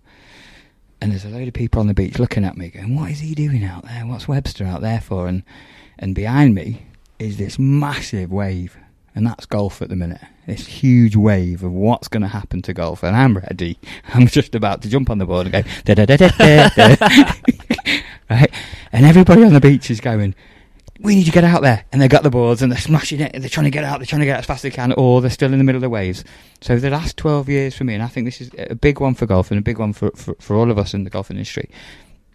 It's about to hit. It, you know, with what's gone on in the world, unfortunately, in the last twelve months, Mm-hmm. you you you adapt. You make the most of any situation, make the most of a bad situation, and come out the other side. Unfortunately, there will be a lot of businesses that don't come out the other side. A lot of people that have not adapted That get washed up on the beach. they're going to be driftwood, and I'm surfing by them in my Bermuda shorts. and that's and, and I think golf is in a great place. And what we've done, if you don't mind me mentioning, I've done a few things within my business to to get ready for that. And I think where golf is as good as we have got a traditional golf club, and, and the membership there is full. We're going to have a eight nine year waiting list to join St Anne's Old Wow. Links, and a lot of golf clubs are going to be in that boat. Certainly the uh, high demand clubs, but even every club will have people clambering to join and has had. Driving ranges, obviously, we've got the driving range now. I've modernised that, so we've got a traditional golf club, the driving range. We've we've put Top Tracer in. We've got it in every bay now. We've got a Power Tee in every bay. We're attracting golfers that wouldn't have generally joined a golf club, but they want to play the game. And when they're there, they're hitting the ball down the range. They're playing. They're playing around a golf at Pebble Beach on the screen. They're enjoying themselves. The ball pops. They film the ball popping up on the tee. And these families, those families wouldn't. Maybe at some clubs might not be that welcome or want to be part of that, but they're getting a golf experience. And some of them at some point will transition across to membership, which is great. But I'm seeing this two demographics. Thankfully for me, we've we've got both bases covered, where you can come have a family day out, hit some balls. Last week I I, comp- I did my level two award for serving alcohol. We're applying for a license to do that because that's what a, a good drive range facility now is becoming, isn't it? It's the olden day bowling alley. I think what's interesting with that as well, you're also having a bit of a kind of a two prong attack at your retail business because a lot of people, I mean, I, if I was a non golfer, as great as you and your staff are at, at St Anne's, I'd feel quite um, nervous walking in there knowing nothing about golf, wanting to pick up a set of irons or something. Um, but if you walk into the driving range, it's a totally different environment, isn't it? It's a different kind of feel to it. You wouldn't feel nervous. I wouldn't imagine going in there and asking for some advice off somebody. We we rarely see it. We see it's a, it's a different mindset. We see people coming in laughing. And, yeah, it's it's no dress code, no captains, no waiting lists, no you know just politeness, and obviously that's expected. But yeah, Well, that was something I was going to come on to, but you've kind of done it well there. But about the driving range, so because we alluded to, you know, you were a, a pro at this amazing golf club, and you were kind of ob- obsessed, if you like, with with driving forward. Um, and, and now you've got Lytham Golf Academy, which is a, a really kind of well-known driving range up here in the northwest. Yeah, we had we had a couple of boys there a couple of years ago. They're not bad. They've done well since. Yeah, Uh, there, there was a guy called uh, Oh. Rick Shiels. He's, I don't know what he's doing with Yeah, himself yeah, now. There was a much more famous guy called Finchy. that was there as Finchy, well. he was- he was the funny He one. He was the good one, wasn't he? Peter Finch. I've always Yeah. liked him. Oh. But yeah, obviously Rick was him. based there for a little while, as people will know. Do you remember? I, I remember the first time I met you. Do you remember the first time you met me? Oh, that's horrible. Remember, I've, I've had a busy and the, weekend. And the reason being is, it. Well, I think that the proper first time I met you, I probably met you before this loosely, maybe coming up to play St Anne's or Links. But you ever remember I came and did, did a photo shoot at your place? Oh. So going back a long, long, you'll remember it in a minute when Okay. I tell you. A long, long time ago when I was still at Trafford. Swimwear was it? so I was, this was probably about 2012 or maybe even 2011. There was a new uh, golf magazine setting up, and um, this golf magazine had this idea of of having a young instructor on there because I've told this story before. It was really hard for me to try and break out into golf magazines because that was the only way I could see me getting um, exposure, being in a, a today's golfer or a golf monthly or a golf digest or something.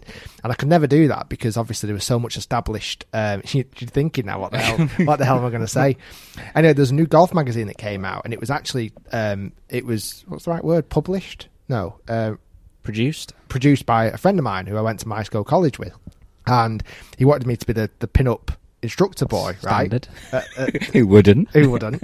Um, so we ended up coming doing a photo shoot at uh, in Lytham, and one of the shots I did was I was stood on top of the uh, light, or not on top of the lighthouse, but I was I was stood on the the plateau around the lighthouse at six thirty in the morning one time, teeing a ball up and whacking balls out into the ocean. It was you, was it? I read about that. Just, they've been looking for him for ages. um, but then after that, we uh, the the guy who um, made it is a lad called Steve Nicholson. That if this still rings a bell Yeah, now, yeah. and he contacted Dan saying, "Can we come and do some photo shoots at your place?" And Dan went, "Yeah, of course you can, not a problem." Then we said, "We've got a mad idea. I want to try and do a flop shot instructional video slash piece of content, but I want to try and make it a little bit different. Can I do a flop shot over my car?" Do you not remember this at all? Go on. So um, It's coming back to me vaguely. I, I said, I said to, uh, I said to Steve, well, let's see if we can do it. Let's see if we can do it at St Anne's or Links. I thought, there's no way, not a chance are they going to let me take my golf cart, my car, which at the time was my little Peugeot RCZ, my little sporty number Oh, that I yeah. mentioned last, Yeah. with all my name tattooed on the side of it and everything. And uh, we drove, and Steve asked you, and you went, yeah, it's not a problem, don't worry. It's like, oh my god, he's letting us like do this. Yeah. We literally drove it through these bollards onto the chipping green Yeah. near near the right outside the clubhouse. I hope this ends with you putting a Pro V1 through your window. So off tight links lie, I'm trying to do an instructional video about a flop shot, hitting it over my car. Right, that was the Good you know. effort.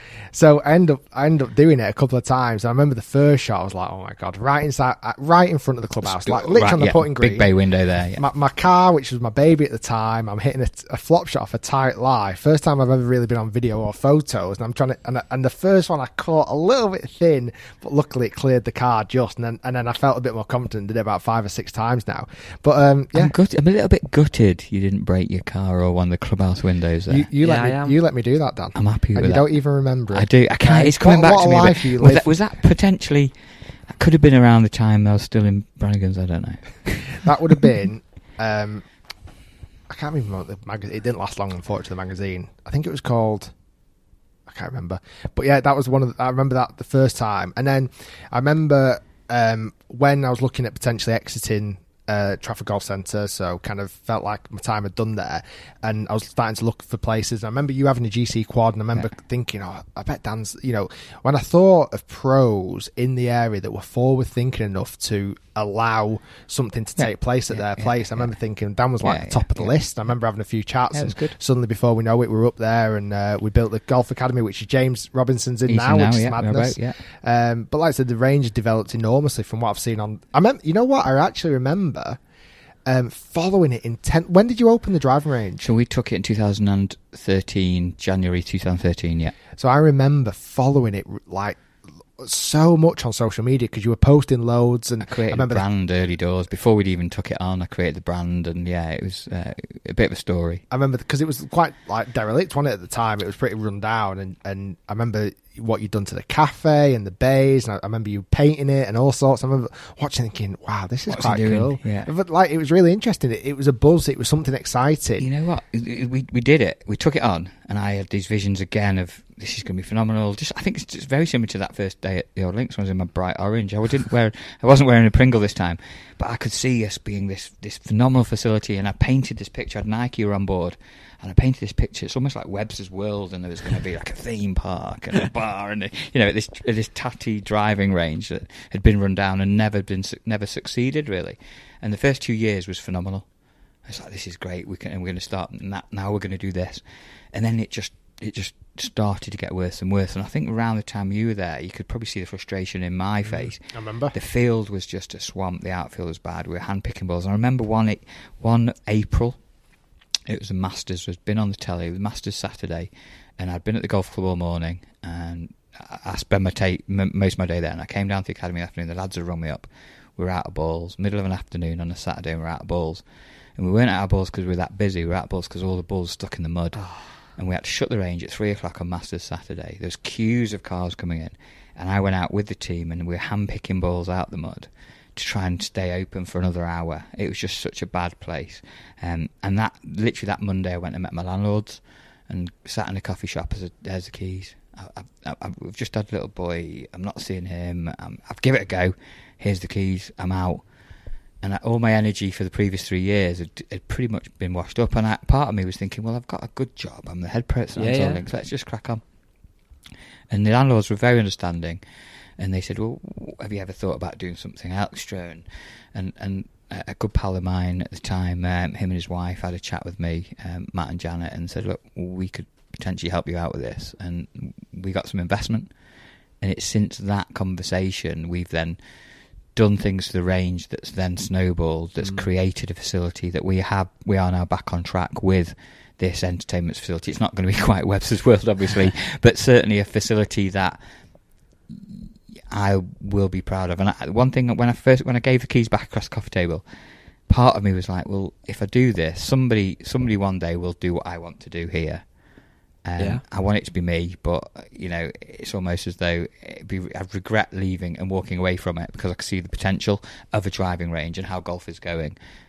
Thankfully, at the time, like I say, my business partners came on board. We're now in a position where we're just about to um, relaunch with this massive big uh, wave to surf. With uh, you'll be happy with this. We've just ta- we're, it's happening today. Actually, got quite a busy day today.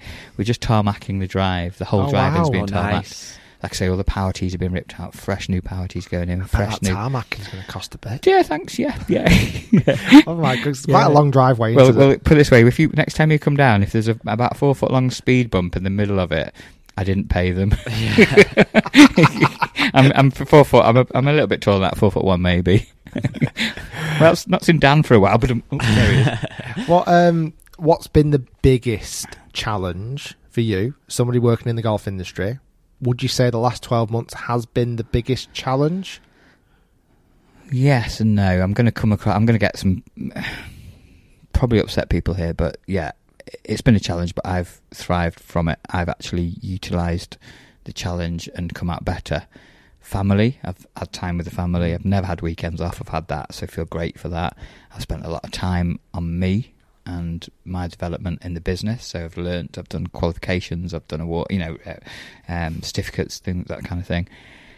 I've trained, I've become fitter and healthier, and I've I've invested in the business. So financially, as much as yes, there is a challenge. I always knew the tap when it comes back on will come on with a big a big gush. Mhm. Uh, I think anyone that has used this time just to chill, good on them. Every credit they probably needed to because the golf trade has been tough. Um, but uh, if you've if you've pushed on in, in this downtime, then you'll probably come out the other side pretty well. Like I said, that that wave. Um, what's the word I'm looking for? Analogy. Yeah, analogy. Yeah, yeah. I think it's not been easy. Obviously, there's been dark, dark moments, and I'm lucky. I've got a, a good family, parents very supportive, my wife and the kids, obviously. But I think you can tell from my mindset, I, I, I wasn't just going to sit around and do nothing. Yeah. Well, that, that, that's it, and and you- you're right. That whole idea, evolve or die. Like I say, there's so many people that would have taken this opportunity to chill, and like I say, a lot of people do need to. But you you can tell the people who have taken this opportunity and, like say, done something with it. Um, but but it's you know it's not everybody's built that way, are they? I suppose that's just how it is. We're all we're all different, aren't we? That's what makes us so uh, so individual, I guess. Um, for me, I've used it as an opportunity. Um, the training side of things, I've loved more than anything.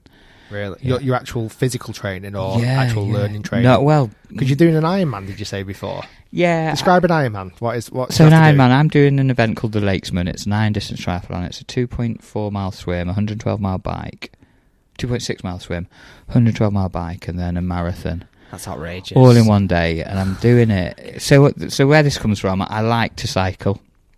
I train with a great team called Team Windmill. Barbara Holmes, she's in, in the area. She's a world champion for her age group at triathlon. Is that the windmill that I hit a shot off? Yep. Yeah, yeah. There's a big divot off it. Uh, it's amazing I can take divot off concrete With a Well driver. yeah. Just drop. Anyway, um, so I, I've, tr- I've trained with them, cycled with them, and it was just for me. Cycling was a social to the pub or the cafe. They're very good. They're very serious. And, and again, I'm I'm this. I'm that seven handicapper again. I'm the beginner cyclist that's come in, and with I'm- all your lycra on and full full hit. and I've gone in big and realised I'm rubbish at it. And where there's a pattern here. There's instead of going, oh, I can't do this.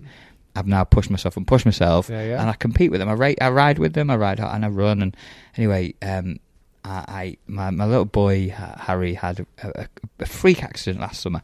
Uh, very traumatic for the family, very traumatic for Becca, and he was really well looked after by Alder Hey Children's Hospital.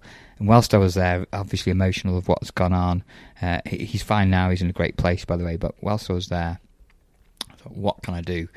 I'm going to do something. I'm going to push myself and raise money for charity because charities are struggling at the minute. What you've done lately has just been phenomenal. So every credit. It's not an Ironman. No, But- but, even so, what you've raised Oh, for thank- a no, no, worthwhile cause, No, I every appreciate credit. that.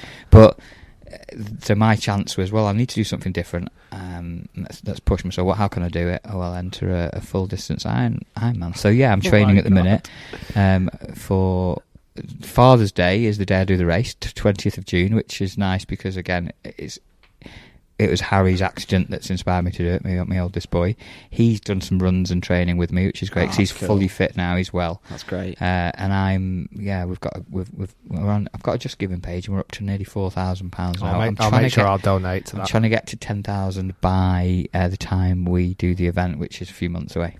Well, we'll put we'll put a link in the description as well if anyone does want to support it. We really appreciate that, and I'll That'd be definitely very good donate. of you, that. Um, in fact, I think I might have already donated. I Donate. donated to something.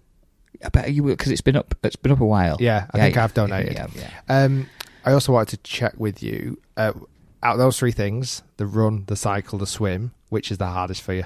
The run. Oh, I'm a really? bad runner. Yeah. I thought you said the swim. I, I couldn't do the swim, me. Well, Not a we don't chance. I could do any of them. you could you could run. So the swim, you you kind of that's just yeah. You just you, you're in a wetsuit, so you're buoyant. And are you training for that as well? the Can't swim? train for swim at the minute, so I'm 14 weeks behind my training program for swim. Oh my goodness! So that's a big challenge. Oh is that the first thing you do in the yeah, race yeah. as well? So six o'clock in the morning, I'll be getting in a lake at Ullswater. It is. you live by the sea. Heck, Can you not no. train in the sea? Yeah. Or Fairhaven The Lake? one problem about our sea, Fairhaven Lake's probably yeah, I'll be alright because I'm only small, but it's not that deep and it's full of muck. Oh. But the sea itself, is a lot of dangerous rip tides. So Oh, really? I better not do that one. Um, it's it's Derwent water to swim. I've been up there, swam there last year. It's lovely. It's cold. Uh, uh, nothing can prepare you for jumping a lake and swimming with a load of other people. At six o'clock in the morning. Yeah, then you get out the lake and you get on the bike and it's 112, so it's about seven hours cycling around. That's not too bad because you can roll. We've got cyclists here, you know, he knows about that. And, and that thing, y- it is going ahead. Like COVID just COVID restrictions or anything. COVID secure, yeah. Okay. Triathlon is probably one of the few sports that you could do. You know, you're not near anyone. You won't see people for miles when you're out there as Yeah, well. yeah, 'cause of it's course. Over a lot of space.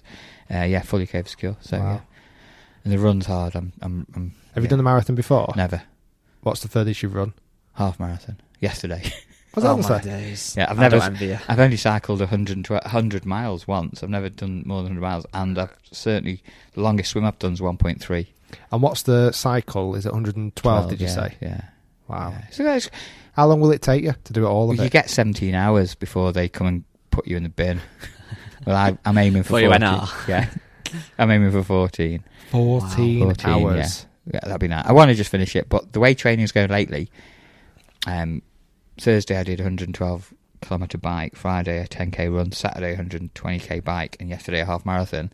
So I'm a bit, I'm a bit shaky today, but the way it's gone, I actually feel quite good. That's this weekend's given me a lot of confidence. Yeah, yeah. Up until that, I was really thinking I wouldn't get round. Now, after you've done the Ironman, you'd like to think you'd want two weeks off. Oh yeah, forgot about that. But that's not the case, is it? Because am I right in saying six days later or seven days later, depending on what day you're going to get pulled out, you're doing regional qualifying at your home golf course, St Anne's Old Links. No pressure. For the Open. For the Open. The Open qualifying. Right, I just right. I've been there 29 years and I've never had a game on a Saturday morning, and this is my chance. I can get a game For, 120 for 125 quid. 150 now. It's not. Yeah. Wow. Yeah. Well, it's worth it. Going to a I can't, I can't say that. You know, it, it sponsored this podcast. Yeah, so, Every credit. Um, so, 150 pound, and you're going to do open qualifying because this year, just explain to everyone listening, what's what this year is very unique to any other year, right? Yeah. So St Anne's Old Links, we're on the Open final qualifying rota, and we've had it. We have it for four year blocks. We've had it in 19, due to have it in 20, 21, and 22. Obviously, we didn't get it in 20 because what's gone on. So over those four year blocks, we have final qualifying. So you play regional at host of venues, and then final at St are four venues, and we're one of those four, which is great. Now this year, due to the travel restrictions, they've asked if we can host regional and final over the five day period, uh, and that's happening at all four venues. So us and uh, West Notts, and Princes, I think it is.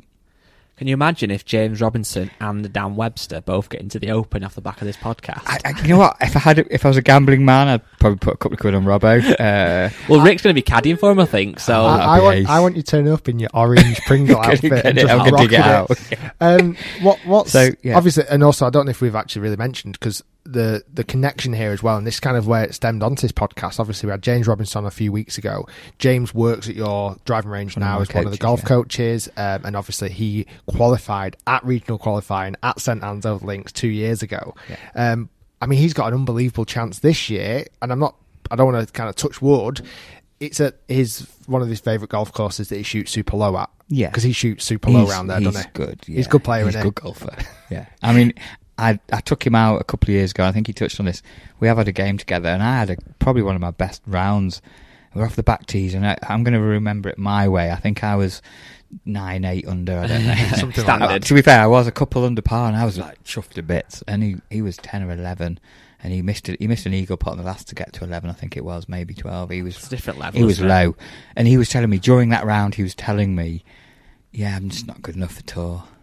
And, and he, in the time he was working at Clark's, yeah. And also, don't put him off this year because you put him off last year. No, I didn't filming put him off. He didn't. Two years ago, you were there filming he- him. and he missed I a little know. putt. Yeah, he did. He was rubbish when I got the camera out. Speaking for my of- two two hundred subscribers. Speaking of good golf, one of the last questions I had for you down that I wanted to make sure we, we got in because I know we've gone.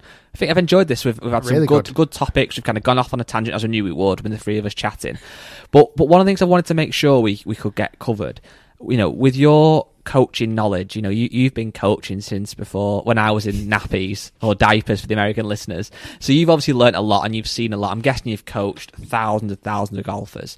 Um, one of the things I one one of the things we get asked the most, and Rick gets asked the most, is I'm trying to break 100. What tips have you got? I'm trying to break 90. What tips have you got? And, and so forth. You know, and in golf we have these real things in our head, don't we? Breaking 80 or breaking 90, whatever. Milestones. Yeah, these really big milestones, and, and we know as a golfer when you do that and you break a number, it means so much. Similar to you now breaking a time and you're doing a run, I imagine it really means so much. But quite a generic question, I know. But what advice do you give to listeners or people watching who kind of want to break ninety or they want to break eighty or hundred for the first time? Have you got anything that you've really seen over over time that you think is really kind of impactful and, and helpful? yeah.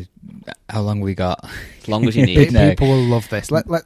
Should we start off with like breaking 100 first? Is that? Or Well, I you ca- want- there's two, I've got two angles. First Okay. of all, one would be um, why I think how I think golfers could improve the best. Mhm. Okay, and second one down to maybe sharpening up the score. Okay, so golfers go for coaching, and, and I'm a coach. Obviously, we've we've all done it ourselves. And they go away and work on things, and might take it onto the course and have a try, or go to a range and practice it, and, and give it a couple of days, and it doesn't work, and they look at another video or go for another lesson, and so on. So I think the big picture I mean, a lot of golfers don't practice correctly, Uh, and that's quite. This this will help a lot of people. If you practice correctly, you'll play better golf. And practicing correctly would be a case of going to the practice ground or to a driving range, what would you normally do? What would you do when you go to the range? You get a basket of balls, empty them out, and just bash them. Yeah. Quick question for you: Which ball out of that basket, that fifty-ball basket, would you say is the hardest one to hit? One of them will be the hardest hit. Probably one Probably or the last fifty. one. Go on, guy. What I said think? one or fifty. Either the first one where I'm not loose, or the last one where I've hit too many in a row. Brilliant. You both nailed it. Why? Why the last last they're one the ones, for you? They're the ones with with significant value. There you go. Yeah. So that last ball is the only ball that really counts. Yet I'll go onto our range or the practice ground, the old links. You'll have seen this on a grass range. There's balls left. They're afraid of hitting the last ball. Yeah, that last ball would be the only one that gives them a true reflection of the game. Yeah. And the reason Under they're afraid pressure. of it, it means something all of a sudden. So if you could practice with a basket of last balls, it's going to be expensive. Come to my range to do that. no, but if you understand, you move your basket out of the way and you just bring one ball. You've only got one ball on view. Again, go on a tour practice ground. The basket's not there. The, the, the caddy's flipping a ball over to the player and he hits one.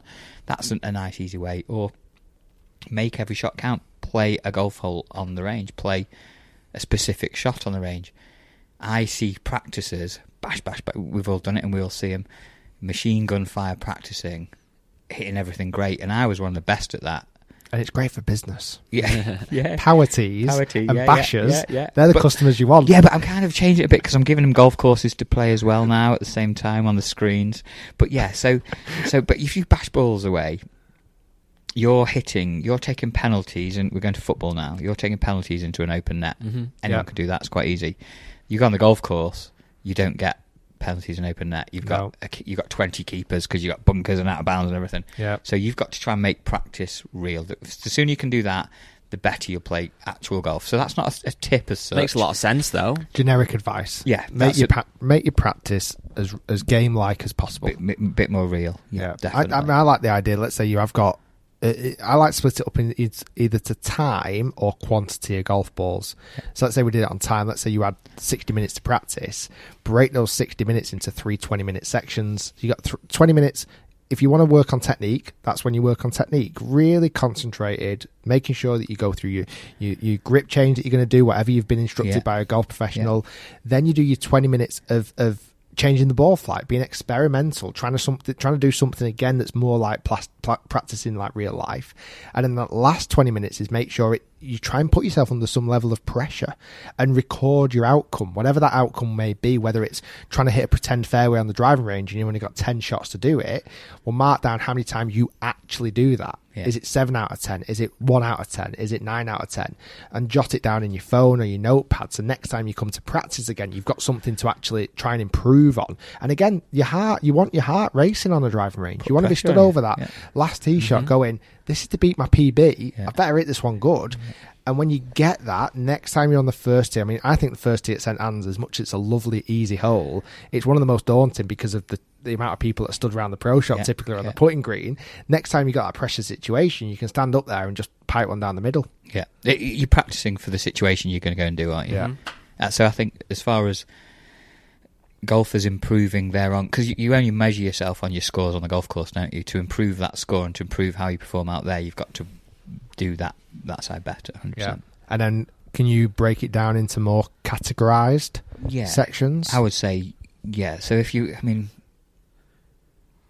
W- Go to that breaking 90. I think that's quite a significant Yeah. one. 'Cause breaking 100 with modern technology, you can sort of get it down the fairway with a driver. It feels like, breaking a oh, sorry. It feels like breaking a hundred to me. Something that just kind of comes with a bit of time. Yeah. if you Yeah. play for long enough, you you will break a hundred. But ninety is one where a lot of people play all their life and might never break ninety. I Yeah, I'd can. agree. I can't remember the day I broke hundred. I can clearly remember the day I broke ninety. I shot eighty-eight. I can remember it, uh, and Yeah. it was a big day for me. It was just before I started for Gwilym. it was your first No. pro event. yeah. no, I didn't. I didn't break. yeah, but we can have a little bet on my my score at the old links. what would you be happy with?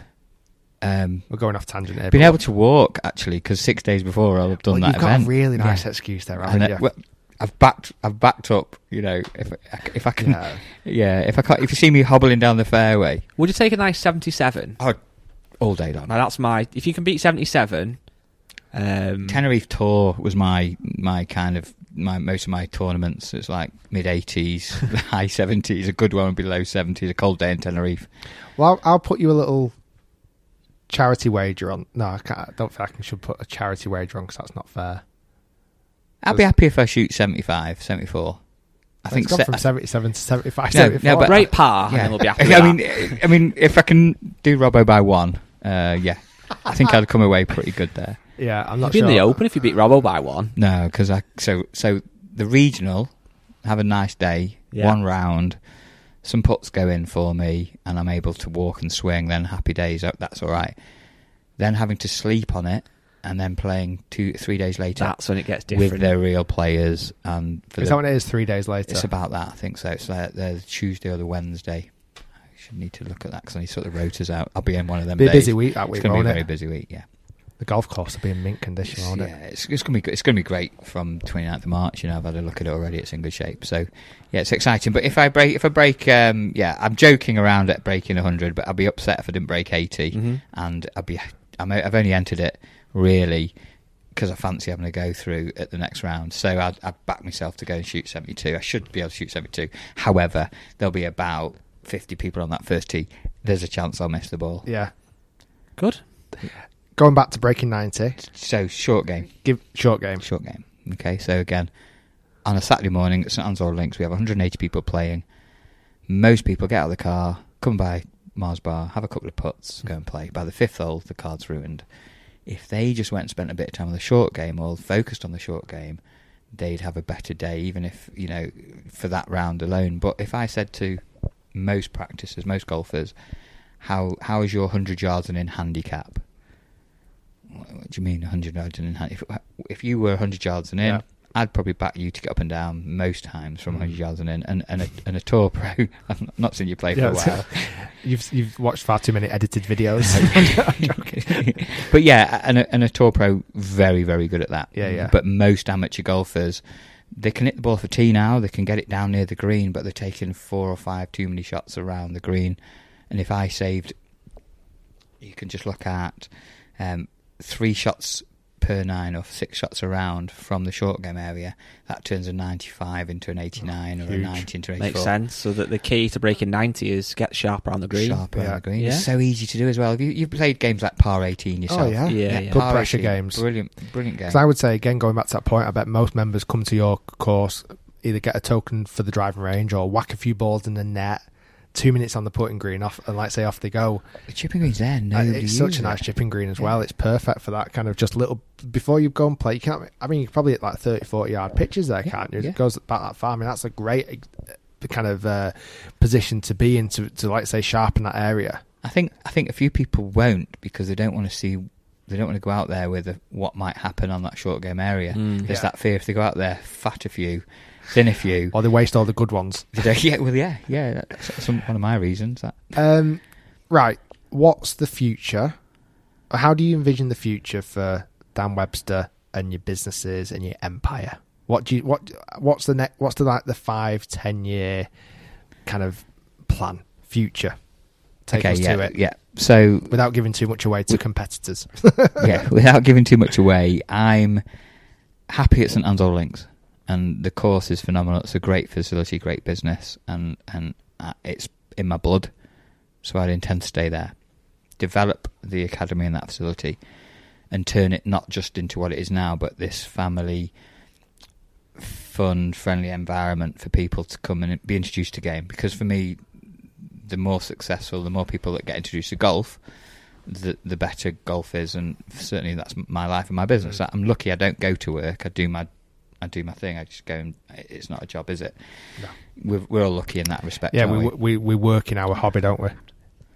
yeah. So so that that's for me making the facilities we've currently got better. Looking at other opportunities, definitely, and I'll always explore growth.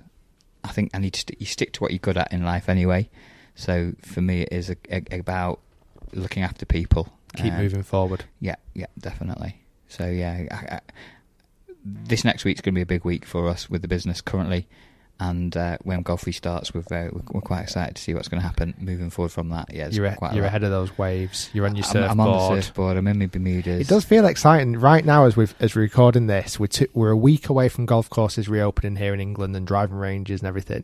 It feels like a Masters just round the corner. The nice weather's. It It's feels exciting, innit? doesn't I it? think, like Dan alluded to earlier on, you feel a bit guilty saying this because obviously this last year has been so traumatic for so many people. It's been horrible for you know everybody's been affected by this last year, obviously, and, and some unfortunately more so than others. But in terms of the golf world, although we've been closed and that's been and we've not been able to film the same, and golf shops haven't been open, been, able- been able to open in certain times. But having said all that, like you said, it does feel this next this next month, this next two months, this season, I feel like it's just going to be absolutely phenomenal. Yeah, yeah, it- it's a, so we've t- talked about this a few times. 29 years, and I've never been as excited as I am right now.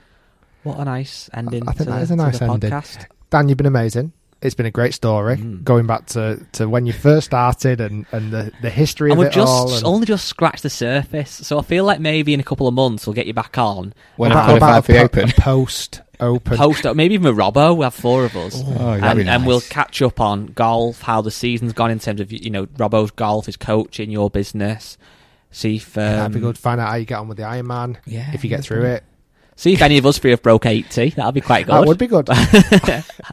we'll actually have to get a game of golf. Yeah, that'd be nice. Yeah, and we're Yeah, saying yeah, this, but it'll guess- never happen. guess But it's nice to say. For people that want to check you out, Dan, um, obviously YouTube's dead easy. Dan Webster Golf. Every, everything is Dan Webster Golf. Well, there you go. That's on brand, isn't it? That's that's when you know a good businessman when everything's just clean so and simple. clean.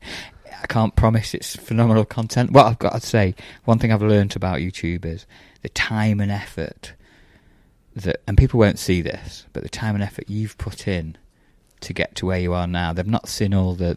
It's like the iceberg thing, isn't it? They've not seen all that. For me to do an, a video and then edit it and then do da, you know, it's it's a hard, it's a hard, bit of hard work. You've put that effort in over the last ten years to get Yeah. to where you are now. Every credit to you.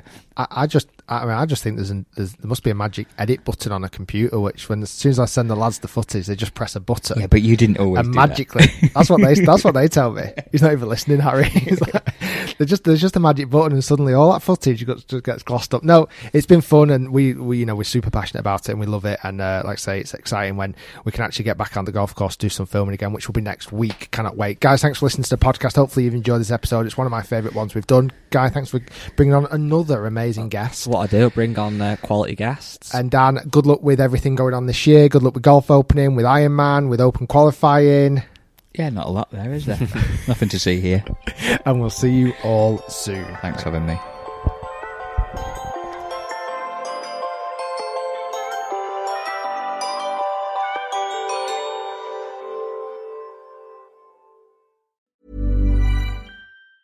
Planning for your next trip?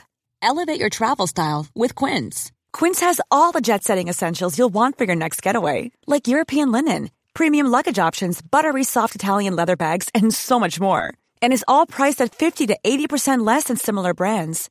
Plus, Quince only works with factories that use safe and ethical manufacturing practices. Pack your bags with high-quality essentials you'll be wearing for vacations to come with Quince. Go to quince.com slash pack for free shipping and 365-day returns. Mom deserves the best, and there's no better place to shop for Mother's Day than Whole Foods Market. They're your destination for unbeatable savings, from premium gifts to show-stopping flowers and irresistible desserts. Start by saving 33% with Prime on all body care and candles. Then get a 15-stem bunch of tulips for just $9.99 each with Prime. Round out Mom's menu with festive rosé, irresistible berry chantilly cake, and more special treats. Come celebrate Mother's Day at Whole Foods Market.